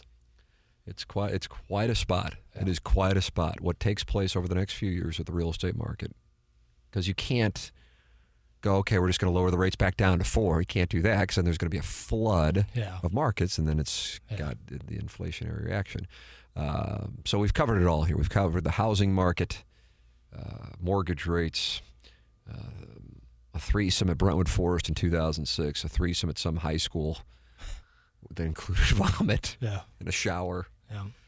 uh, the history of the decisions surrounding Balloon Party, Yeah. Yeah. uh, Jackson's weight loss, Yeah. Your weight, your weight loss, my weight, yeah. And you didn't I mean, know what a it. date, what a wonderful date you picked. I thought I had been in the 180s, but then I was thinking to myself, "There's no fucking way I got in the 180s." And then you call out the date, and there I was in the same month. I was 183. That had to be it. Yeah. I can't imagine I going think. 90s, but fuck, I don't know. Well, I started listening in spring in 2014. Did I sound? Sound no, but like I, I would have seen pictures. I fuck, I met you in uh, March of 2014. I was skinny fat then. I guess I didn't. I, I didn't think anything of it, but that would have been my first time meeting you. I mean, all I do, I have banana protein shake, coffee, water, chicken. Red Hot Blues is bad if a bad boy is. I'll have that within the next hour. Is that like Red Hot Riplets? Is that No, 'cause that's more potato chips. These are, I guess, quote unquote healthy chips. Oh, the protein chips. I don't think so. I mean, they're. I'm not, I'm, I don't mean be clear. I'm not spinning this into a healthy thing. It's just what I eat. Right. And there'll come a time where I go, oh, I'm tired of doing that. I can't. And then I'll look back. I can't believe I used to eat that all the Yeah. time. That's what I did. But you did right now say you were addicted to the caramel M&M's thing. That was real. Wow. That Yeah. was a thing. That was real. That was real. Everyone has their vice. Mine's narcissism. It's a good vice. Is it? Yeah. Any narcissist would think it is. All right, Jax, I gotta go. We covered it. We said it all here. we said. I You mean, want- what else can we do? you wanna guess the James? Carlton's a QFTA lover, Yeah. and he's going to have to be thrilled. This one's for you, James Carlton, CarltonInsurance.net. Do I want to guess the time? I can do the time. I bet I can give you the time within five minutes, All right. Yeah, I think you can too. hour and 47 minutes. You didn't make. You didn't make the five minute. Fucker. Hour and fifty five. Ah. Right now. Wow, we started right after Balloon Party. Yeah, eleven oh five is when we started. This is the, and then I get home and I'm like, God, I don't have enough time to do this for Sound Story. Because we were fucking around in So here. sitting here talking about how fat I was in November of 2013, and, Yeah, but- and getting a soft cow from a guy, you know, with a potentially made-up story Yeah. about some threesome from Hrabosky's in 2006. But when you're sitting there in Yuma, Arizona at age 85, you'll look back and say, I wish I did more of that. Hundred percent. So, yeah, and it will be Yuma, Arizona, of course. I should have banged old what's her name. I remember Jay saying that to me. I couldn't agree more. Now I would have been cheating, but I wasn't. I'm not with that person anymore. And I absolutely sh- there's there's not a part of me where I don't go that. Yeah. I, I mean, I don't know. Maybe now if it were like with Anna Marie, my wife, I wouldn't feel that way. But now that I'm not with the person I would have been cheating on, God, I remember. How about this one? Oh, yeah, here's another trail, cherry on top for those who stuck with it. Yes. Yeah. If you're if you're still hanging out. we Oh, I don't know. This is Now, now you're now now you're gonna be sheepish on it. yeah. I don't- You'll you'll know why at the okay. end. All right. So this is, I mean, this is a good long while ago. I was younger than you are now, and I go up to J Bucks in Clayton, which is now Capital Little grill. Yeah. friend of mine, and he's he's in finance, and I you know, and St. Louis was doing a little bit more then, so people would fly here Hmm. not to watch their baseball team, and uh, and this last was in from New York City, and I'm not going up there to. You know, I'm just going up there to meet my friend, and I live, I live in the Moorlands. I Yeah, said, yeah, so that's right close there. to where I lived Mm-hmm. and um, and I, I guess I after a while having uh, some uh, drinks, I'm I'm picking up a read that she's interested. It's one of the few times in my life I'm single, and um, we go back to her hotel and uh, engage not in coitus. She was adamant about not in coitus, but she performed oral on me. It was horrible horrible. I mean, for like I can still like feel. Yeah, yeah, it's hot. Oh, you've been, have you been there? Oh yeah, Really? Yeah. This is. I mean, this is like a one-off. uh, it's tough. I don't know what. I don't know what the hell. I don't know. Usually a teeth situation. Yeah, that's what it was. What else can it be? Wow. But anyway, I don't know. Maybe you got something I don't know about. But lack, either lack way, of passion. lack of passion. So I it got to a point where I was just like, all right, let's you know. Is there a ball game on or something? Yeah. So I don't know how or why. And then me, I mean, I guess I was, you know, I was already so delightfully direct. Uh, I wind up sleeping in the hotel room, but at some point after the act, she tells me that she's married. Ooh, Yeah. ooh. Now, obviously, the husband's in New York, Okay. And I'm now I'm not. Obviously, I say obviously. I guess nobody knows, but I am not married this uh-huh. time, and I'm thinking to myself, oh, I really don't like this. I'm Yeah. really not. It's kind of nasty. Yeah, yeah, I'm not Not not good with this. Yeah. And then so I got up. Well, I slept there, and then next morning I got up. She goes, "God, you're getting out of here so quickly." And I go, "I'm. I don't. know. I mean, you're married. I don't know." Yeah. And again, I always make it clear I'm not on a real. As I said today on Balloon Party, what did I say? Godless, Godless perverted heathen. heathen. Yeah. Thank you. So it's not like I'm a moral high ground, but I, on that I'm just not really. I don't know. It's not cool. It's a, kind of a turnoff. Yeah, I agree. But again, I'm not on a moral high ground, but I'm just that whatever. And obviously, the oral sex was dreadful. so I said, I don't even know why I said it, but what a cutting fucking thing, because I wasn't intending to be cutting. And I said something along the lines of, as I was like, because I can picture like grabbing my shit off the nightstand. And I, and she goes, well, you're not married. And I go, no. I said, God, I hope I'm never married, like in a marriage like yours, where I would do this. Which was like, I mean, that had to be like, I, sh- like, I mean, just like, Timmy a- Sorkin. uh, yeah. but that's what I mean. I, I said what I thought, Yeah, sure. and I wasn't intending to be. And it had nothing to do with like the fact that my cock was obviously like chewed up now. raw. raw. But I, that's honestly what I was thinking. yeah, yeah. It couldn't uh, you'd have to think that would play some part in it. And I and, and I and I left, and it's and it does sound like like a Sorkin esque ex- Yeah. exchange. He would never write because I can picture her still like in the bed as I'm because I can picture the room. Like with like her like her mouth wide open, like did you just fucking say that? but I mean I, that's honestly what I was thinking. I'm like I don't want to be in a spot where I'm like on the road with like oh I'm going out of town and it's side piece season. You know mm-hmm. what I mean? oh yeah, And I'm going to give somebody bad oral on top of it. yeah. It's a, yeah. And I remember saying that. Why am I talking about this? How, how the fuck did we get on this? Honestly, I it was the cherry on top, and I forget yeah, what happened there's got to be that. a Hansel and Gretel breadcrumbs. Where are they? I really don't. I'm trying to think because it's only been five minutes since I asked you what time this podcast is, and I guess I blacked out up until you said thing about Jay Bucks. I really have no idea. oh, I should have banged old what's her name. That's, right. what it is. That's right. That's right. Yeah. So there's one. I'm not in a relationship, and I don't feel good about it. Yeah. Yeah. So Well, I don't. I, so I don't say, oh, I should have slept with the financial, you know, stockbroker from Wall Street Yeah. in whatever year it was, 2001, because you know it was obviously there, Mm-hmm. I suppose. Because I'm like, ah, then I would have had sex with a married woman. I don't, you know, Yeah. that's that's been 22 years. I can't imagine they're still together. Boy, I feel bad for him for a variety of reasons. Now, question. If I'm she taking questions. sure, if she would have said beforehand, "Hey, I'm married," but I would have done it. That's But- an insta ship. but she said, "But me and my husband have a deal that when either of us are out of town, Oh. things are opened up." Um, that's that's interesting. The me now, Uh-huh. assuming I'm not married or I'm in a wonderful little polyamorous situation or whatever it's called, uh, would be hundred percent cool with it. Right. I think my initial reaction would be, "You're probably making that up." That that's got to be a That's part that's because that's, that's can what I'm thinking now. that. Right. That's what I'm thinking now. It's when you FaceTime the husband and, and confirm. Yeah. Hey, I'm a weekend sports anchor in St. Louis, and I'm in a bar that with your wife. God Almighty. But we think back to beer cats and how I fought them, and there was that conversation. Sure. This was just like when it was obviously a fling, and on the off chance we are gonna stay. I God, now that I think about it, I feel like I hadn't. Thought, I can't even picture this guy. I, I, I can pic, I can picture the room. I can't picture her face. She was attractive. I mean, uh, I just remember how bad the oral. I haven't thought about this in so long. Yeah, there's a new one. I've never heard this one. Yeah, I don't know. I mean, it was really bad. Yeah. Like, no, I mean, nothing ever. In, in, I mean, there's that, and then I don't even know what second place is. Yeah, when it's bad, it's bad. God, It's not like But, pizza. like, how did she get to the point where being married? Yeah, So I mean, obviously things are off the rails. I mean, she's that could've been part of servicing me in St. Louis. Is that the shirt you're wearing at the cause? Is servicing me in St. Louis for sleepless in Seattle? Yeah, it means the same thing. I wasn't getting laid either way.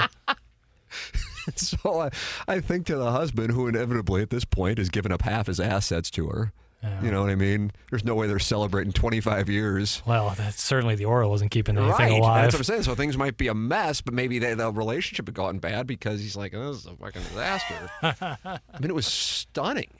yeah, Hey, it- when it's bad, it's bad, man. God, but I feel like she was back in town, and then my buddy goes, "Hey, so and so," and I can't remember her name even.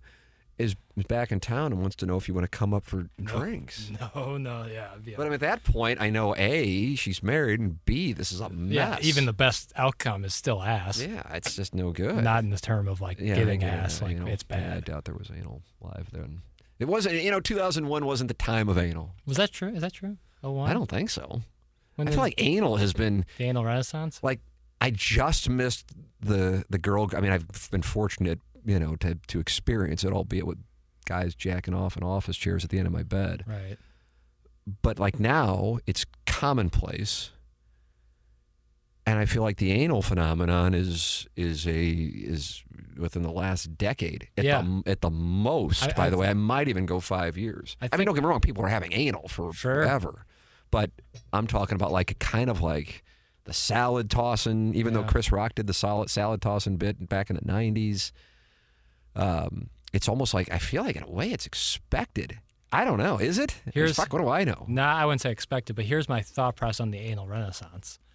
Uh, there's been there's been uh, style and kind of cultural shifters across the years. For I would say year 2007 until 2016, it was Kanye West, and since then it's been Drake. But Kanye West in 2016 on the song "Father Stretch My Hands" Part One said. Uh, I, I'm with this model and she just bleached her asshole. And if I get bleach on my t shirt, I'm going to feel like an asshole. And I feel like that, That opened the door. I feel like that made it like, oh, Kanye's having anal sex. Let's have some anal sex. God, I don't know if that's it. I'd be wondering, I'd be, cur- interesting. I'd be curious, people around my age would think that, that that's when they started having anal sex when they heard Kanye talking about women bleaching their ass I mean, I know we have absolutely no women listening to this. No, uh, especially in two hours and five minutes in. I mean, I mean, it'd be amazing Yeah. Caller Ellen heard her question and tuned off. if if if anybody's still listening to this in general. But I'd be curious on observers on the because this wasn't even something like I mean I guess it was in play. Like I I remember one of my significant others, and I've, I know I've said this because it was an accident in the midst of you know an active session Mm-hmm. and it was just like a rocket. And Yeah. I, I I don't say it to joke. I really because she she was in such, you know. Yeah. So and then trying it and then just being like, yeah, it just fucking hurts. I'm not interested. I'm like, all right, fair enough. Don't really give a shit. Like uh, Ian Sloan in uh, Entourage. Yeah. Just a lot of tequila. But then at the same, I know it's a loophole uh, for in some. Places. that Yeah. Jackson and I aren't necessarily subscribers to, but I know it's there. But then I guess there's some who really, in yeah. I mean, I can't go into names, but uh, and then this guy told me, oh yeah, she she like you know I overheard her saying it to her friend.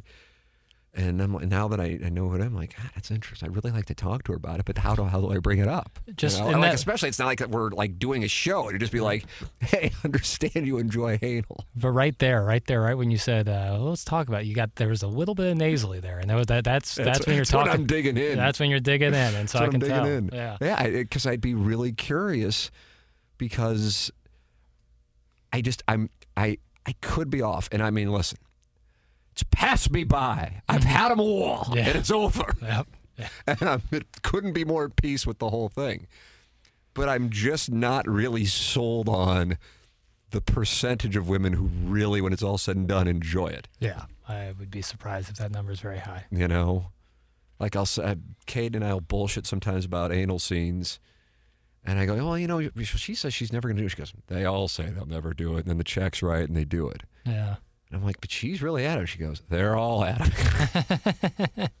Yeah, I'd be so like if it's in a like a one night stand, that would surprise me. But if it's like a Yeah. longer, Wow. Yeah. That's, that's, But if it's in a relationship, you know, I understand, I understand keeping the spark alive, and oh, I get that. But then if that's the case, then that means the partner on the receiving end enjoys it. And then therefore, why not have it be part of the wonderful repertoire in our sexual activity? right. I think saying? maybe it is. Maybe it is. all of a sudden you're the anal expert. No, far from it. I am uh I'm pure in that sense. And I honestly don't see me changing on my stance there. Oh, I don't know about that. I just what like what if you wind up Well, with yeah. somebody who really enjoys it? You're not going to. Oh, you're not of going to course. Yeah, of course know. that. But Oh. I'd be. Like if I, I'd love to know, and I don't know if anybody has this information. If Deebs has this, Hmm. the percentage of women who have done it, who enjoy it. And I'm sure there's like a Masters and Johnson or something, or maybe I tweeted out a poll one time in 2010 at like four in the morning, and I can go look back. Yeah, maybe it's in the health chart. It's in the health chart. No, I'm, I, I would be. like what it would be. Right. And I'm, I'm I say with confidence it's less than 50%. I would think that the ones who do enjoy it love it, and the one like the ones who don't enjoy it hate it, and there's no in between. I don't. I don't. I would be surprised if someone was like, "Yeah, you know, you, we can do it. I'm not really into it, but I guess we can do it." I would assume that they're like, they're like, "Yes, I want that," or "No, I'm not into that." It's April 2007. I'm at the Hustler Club at about 4 in the morning with Julia Ann. Okay, yeah, I know that name. Strong. No, Not only did I ask her why her breast implants are so great.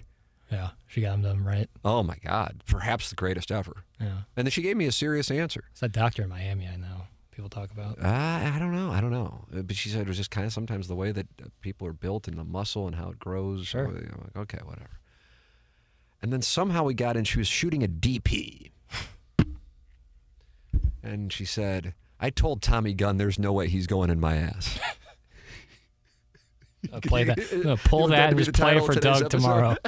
Just gonna play that for Doug tomorrow. See what he thinks. But I think of I, she did a DP, and she said the key to the whole thing and why this conversation was going on is beyond me. But again, as you can imagine, it wasn't like two in the afternoon. Yeah. And then she's answering it. We're having this conversation, and it's there's nothing flirtatious whatsoever. Stunning. She didn't want me, I know, but uh, well, she goes, well, the key to having good anal sex is to make sure you're masturbating while it's going on. I go, huh, Okay. interesting. Yeah. So I, I haven't forgotten that. And and so if I watch a stag scene, and again, unfortunately now, if the lady's going to be receiving anal, at this point there's about a 28% chance that before she receives the anal, she's going to go and be the salad tossing lady, and I'm out. She's salad tossing the gentleman. Oh yeah. Wow. There's an epidemic going on in this community and nobody's talking about it. So they've asked me about being on Donnybrook.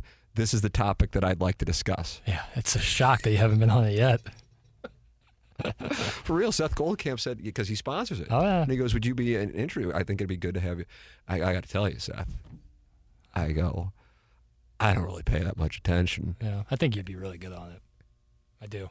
I do think you would be really well. I, I'm I mean, fold. I think you're being serious. well, And- yeah. I don't. I wouldn't why? I take. don't I, wouldn't take much this attention to anything little anymore. anal nugget from Julia Ann. I think you leave that one in your holster. But no, I do think. Well, yeah, you'd have to be briefed, but well, no, I mean, I think you have to be in the. I'm just not. I don't. I can give you reads on human behavior Yeah. and be pretty good on that. But as far as policy goes, Sure, but I say that because and I'm, eh, this is not lemonading or any of that bullshit. Like you, your your critical thinking ability is tr- is really really good. well, that's a wonderful compliment. It's I really real- appreciate it. And as, as someone who essentially grew up listening to you, because I consider like the age of 16 through t- my age now is like Formative years. extremely formative years. Hearing you introduce me to the idea of critical thinking, and I went and pursued more of that in college, and that's why I think, to some semblance, I have some critical thinking ability. And I, Well, that's I a great say- compliment. I yeah. appreciate that. That's that's like one That's of the best why I compliments think you can get. I, that's why I think you'd be really good on Donnybrook. well, I appreciate that. I, I suppose my answer on Donnybrook is, I just it's it's it's for the most part it's just going to be because I, I think I default there. You have you have bad leadership, then you're going to have bad soldiers, so to speak. You know what I mean? But And I think so- that's that that is that's a welcomed uh, idea. you right. know. But I mean, it's it's also rather um, there's a word I'm looking for. Nihilistic, you know, like it's like everything's bad Mm-hmm. Yeah. in a way, and I'm not, and I'm, I don't believe that's the case. But when it comes to St. Louis, I'm just like, hey, it it didn't happen. I mean, we can talk about an XFL crowd and an MLS team if you really think that anybody outside of St. Louis is bragging about that in their city. um, Okay, I'll tell you about a city that's dying. I mean, that's just yeah, I don't have to tell you. Yeah. I can't spin bullshit and turn it into gold for you because I'm not going to. Yeah. I don't think that would necessarily play well. But I'm also not just going to like blame a group of people that I'm not really comfortable with for the problems either, which I know would appease. Like I'm not looking to endear myself to the racists. No. No. It can I be. don't want, even though some of the things I say might sound like that's like like today. I said so, I don't know what I was talking about on Balloon Party, and somebody goes, "This is great, Timmy versus the woke media. Timmy's a minus eight fifty favorite," and I'm like, if that's what you, it's great that you think like I'm like against the. I'm just kind of making observations on media in general, and I'm very confident in them because I'm in it, and I kind of know the game. It goes back to like the Deion said, like look for the people who don't need the job and follow them. That's why I loved Mantovani when it came to the county executive thing. He didn't need the job and he only wanted that job. It's my kind of candidate. The person who's looking to use the job, the elected office as a stepping stone, I'm out. I'm out. And that listen, that's not to say that ambition's bad, but I'm just out. So that's part of my thought process, but sometimes it can that can be misguided. I think that's a. Inevitably, somebody had to. I, I don't dislike all presidents in American history. Well, they had to have stepping stone jobs, almost Yeah. all of them, minus the first one. Yeah. I'm going to make a little connection here. I think that's What do we have here? What do we got going on? Part of the reason why you and, and to an extent me and I think a lot of people love Curb Your Enthusiasm because you're talking about Larry David, the guy who's still Right. making checks off of Seinfeld and sizable checks at that. If you look at what they sold to Netflix for, uh, because all the time he's like, I just want to be canceled. Like I want, I want the show to be canceled. Yeah, I don't give don't- a fuck. So here's That's it. That's it. That's that. That's, I'm telling you. Like I don't know. what Other people are into the Deion Sanders thing. I'm just like, this is this is the kind of leadership that I like. You don't like it? Get the fuck out. Go bitch on social media. Be my guest. We're gonna win, mm-hmm. and you aren't gonna help us win. And so fuck off. I love it. Oh, oh God. But I, but I know I know where that's coming from for me, because I dealt with people who weren't helping us win, bitch. Right. And I'm going, but you're not. Nobody wants to buy your show Yeah. and you want to go make a bit, or nobody wants to buy you. So I'm sorry that it hurts your feelings. I guess I'm, I'm, I'm certainly not really, but I'm, I'm I'm sorry that you don't understand how the world of business works, because you're old enough to know that your value is in dollars to a business. That's not value in life or to your family, but here it is. And then, but you know, and then an article will be written in the Post Dispatch. So and so is out, and something would happen there, and then it turns into a gossip column. No, just didn't bring in money. Yeah. That's it. Just like any other fucking business. No. So I, in a way, I think I'm looking at Deion Sanders. Go, oh God, I wish I could have done. Just go, yeah, go, go, bitch about me. Tell me, tell everybody how bad of a guy I am. It's fine. We both know you didn't make any money, and if it makes you feel better on the way out to say I'm a bad guy, great. Be my guest. I don't fucking care because now my profit's going to be bigger because now I don't have your dead weight on my payroll. So fuck off and find the next low-powered AM station to peddle your bullshit. I don't care. So I like I seeing Deion Sanders coming in, and I wouldn't talk about Louis and shit like that, but I get the overall message. I have a plan. The plan works. You can be part of it if you want to, but if you're not good enough, get the fuck out. Yeah. Because I'm bringing people who know how to run the plan. And I'm just like, ah, I'm all for that. Yeah. I th- that's what I want in leadership. That's what I want. That's I going back to Mantovani again, and I know it's now at this point we work together in Sound Story, but we've known each other for a number of years. I loved that. When we're working together, he will be the first one to go, yeah, it's like to say to me, it's like, oh, that's dumb, or you don't understand. We got to do that. What do you think? I'm like, I, I like. It's like he's not. There's no bedside man. I don't need bedside manner. We're here running a business. Let's get to fucking work. I've got friends, just like I said about the guys wearing KFNS stuff at Harry's and paying for me to get lap dances to watch it. I don't need to hang out. Let- What are we here to do? We're here to make money. And ideally, everybody gets along, but we're here to make money. So I don't need to be jerked off and told how great I am. Fuck off. I'll if I'm making you money, I know I'm doing my job. Yep. Fuck, this stuff's obvious. Jackson, we were exiting the show 20 minutes ago, and since then, I've told a story about bad oral. and somehow I'm worked up about Deion Sanders. And I really am actually worked up. This is in Orlovskian. You are. Of all things, too. Nobody even asked about Deion Sanders. No, uh, no. But uh, we're talking about that same idea of the, the I don't give a fuck mentality and and you can fire me if you want. You know. That, kinda- that's the most, that's the guy, the, the most dangerous person is the person who doesn't care. right. Right. and that's the, that's the trick. So I so I guess full circle on balloon party, we got to a point where I'm kind of like, yeah, I don't. Well, I mean, I knew five months in. Tommy said, "Hey, you want to sign the extension?" I'm like, "Oh shit!" Kind of surprised because we didn't have to make a decision until November 30th. Mm-hmm. So I'm like, oh, "I guess it's working." Uh, and I also knew it would irritate like the olds who were infuriated by my presence. So I'm like, "Yeah, I think I'll do it." And then I did it again just now, or in the last couple months or weeks. But yeah, I, when when we got to a point, I'm like, yeah, I don't really you like me, you don't like me. I'm just going to tell you what I really think. I might be wrong on these sports topics, but here's what I really think, and I don't know what other people are saying. honestly, I'm not really listening.